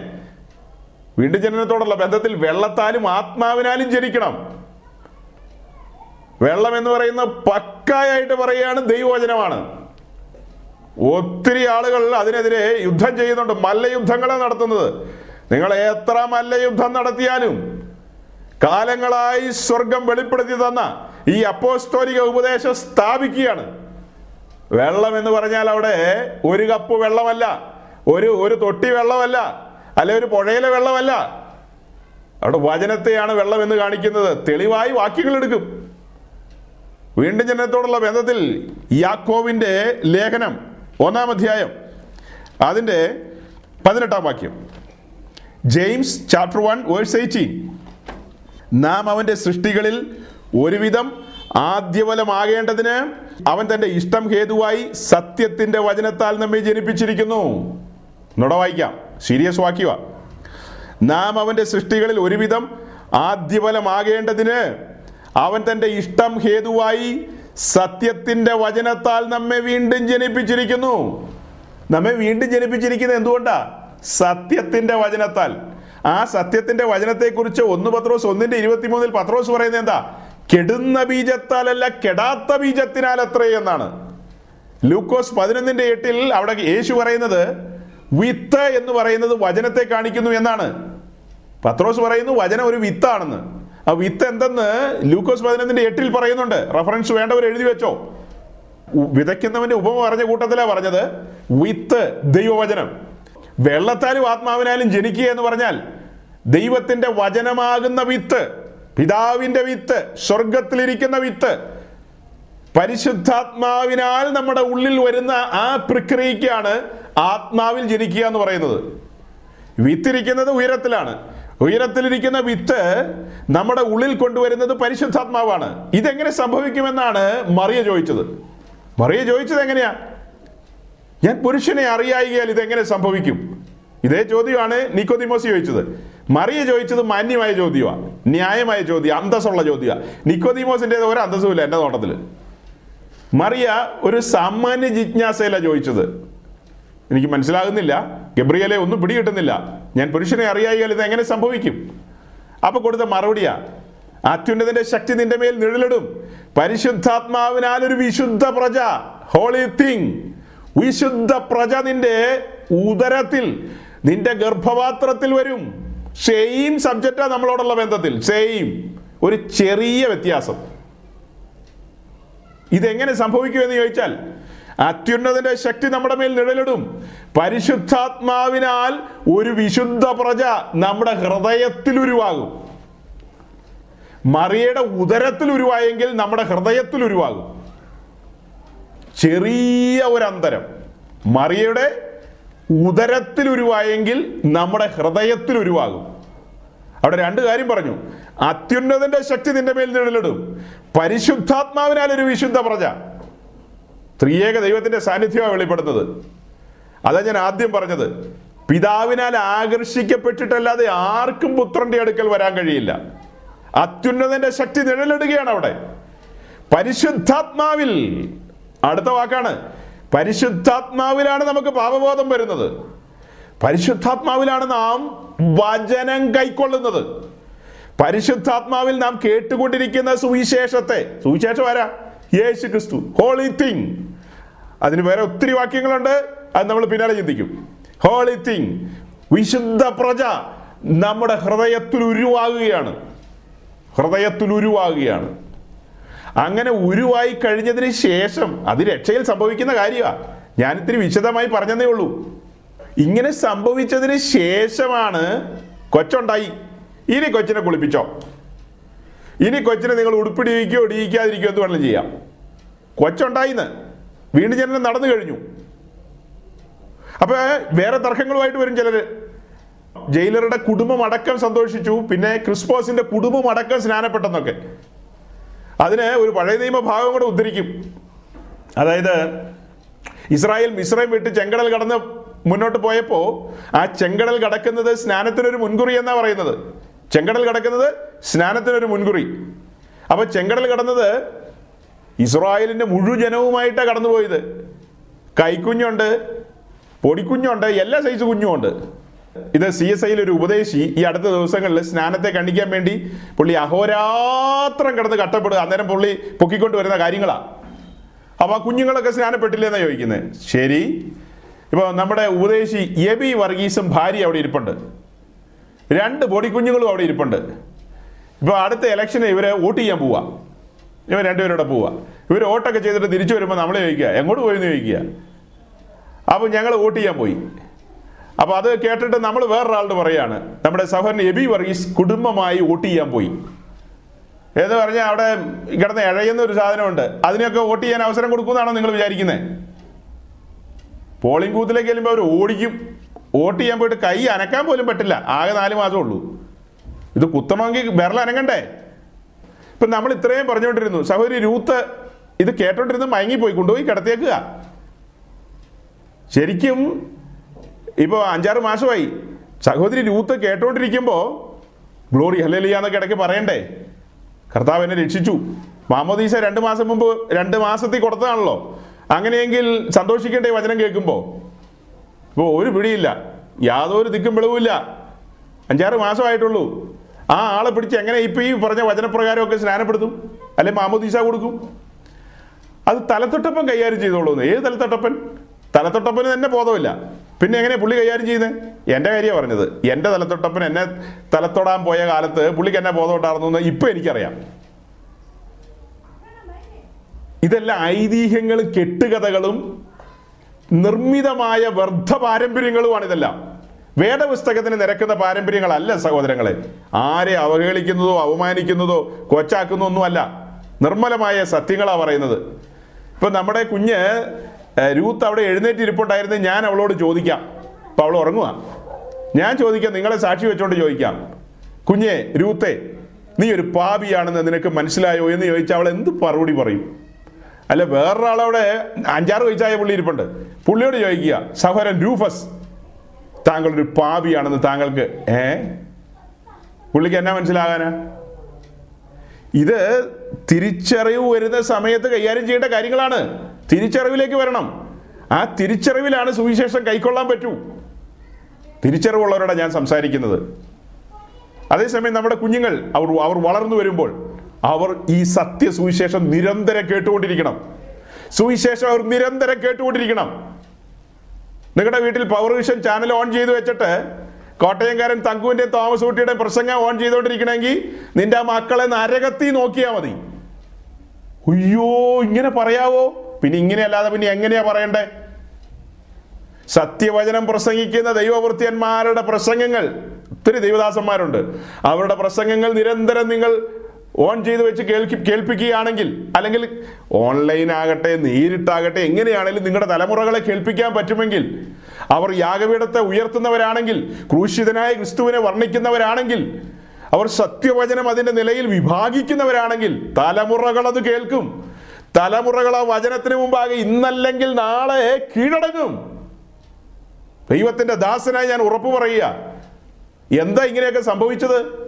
ഈ വ്യാജന്മാരുടെ എല്ലാം തോളത്ത് നിങ്ങളുടെ ഉപദേശിമാര് കൈയിട്ടു. ഒരു കാര്യം കൂടെ പറഞ്ഞ് വേഗം നിർത്താം.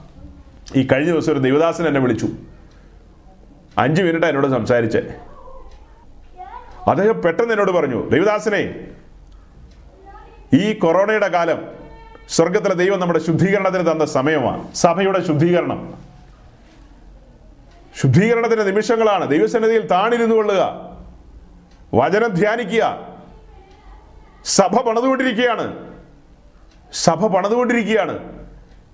കത്തോലിക്കെന്നും ഓർത്തഡോക്സിൽ നിന്നും മർത്തോമയെന്നും പെന്തിക്കോസിൽ നിന്നും ഹിന്ദുവിൽ നിന്നും മുസ്ലിമിൽ നിന്നും സിഖിൽ നിന്നും എന്ന് വേണ്ട. സകല കുലത്തിൽ നിന്നും കർത്താവ് തന്റെ ജനത്തെ വേർതിരിച്ചുകൊണ്ടിരിക്കുകയാണ്. തനിക്കുള്ള ശേഷിപ്പിനെ പണിതുകൊണ്ടിരിക്കുകയാണ്. സത്യവചനം പ്രസംഗിക്കുക അധൈര്യപ്പെടരുത്. ധീരമായി പ്രസംഗിക്കുക. അത്രയും പറഞ്ഞിട്ട് അദ്ദേഹം ഫോൺ കട്ട് ചെയ്യുക. എന്ന് പറഞ്ഞാൽ അത്രയും പറഞ്ഞ് അദ്ദേഹം നിർത്തി. ഞാൻ പെട്ടെന്ന് ചോദിച്ചു ഈ ഇപ്പൊ ഇങ്ങനെ വിളിക്കാൻ എന്താ? ആത്മാവ് പ്രേരിപ്പിക്കുന്നു.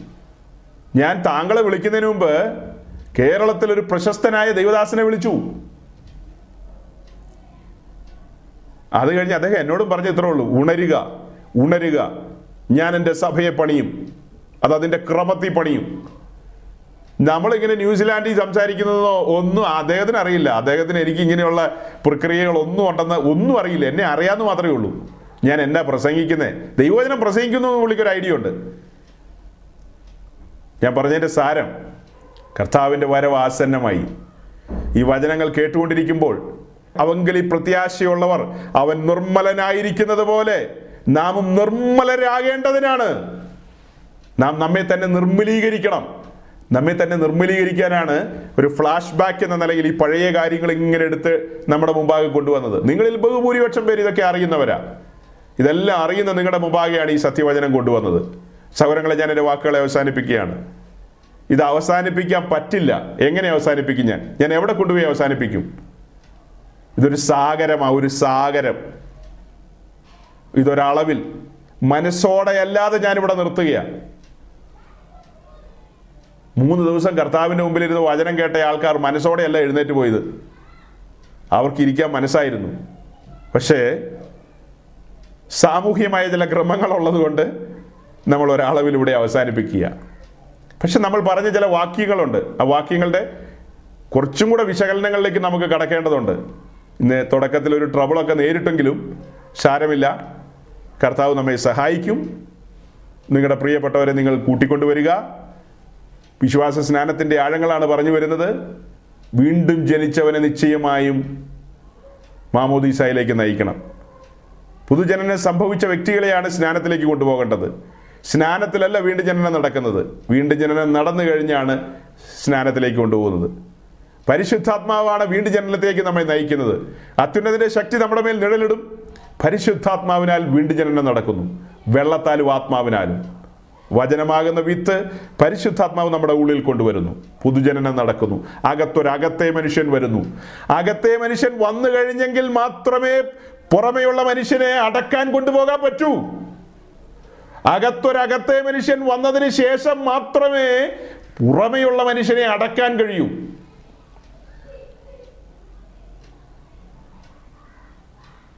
സത്യം നിങ്ങൾ അറിയുകയും ആ സത്യം നിങ്ങളെ സ്വതന്ത്രരാക്കുകയും ചെയ്യും. ഈ വചനങ്ങളാൽ ദൈവം നിങ്ങളെ അനുഗ്രഹിക്കട്ടെ.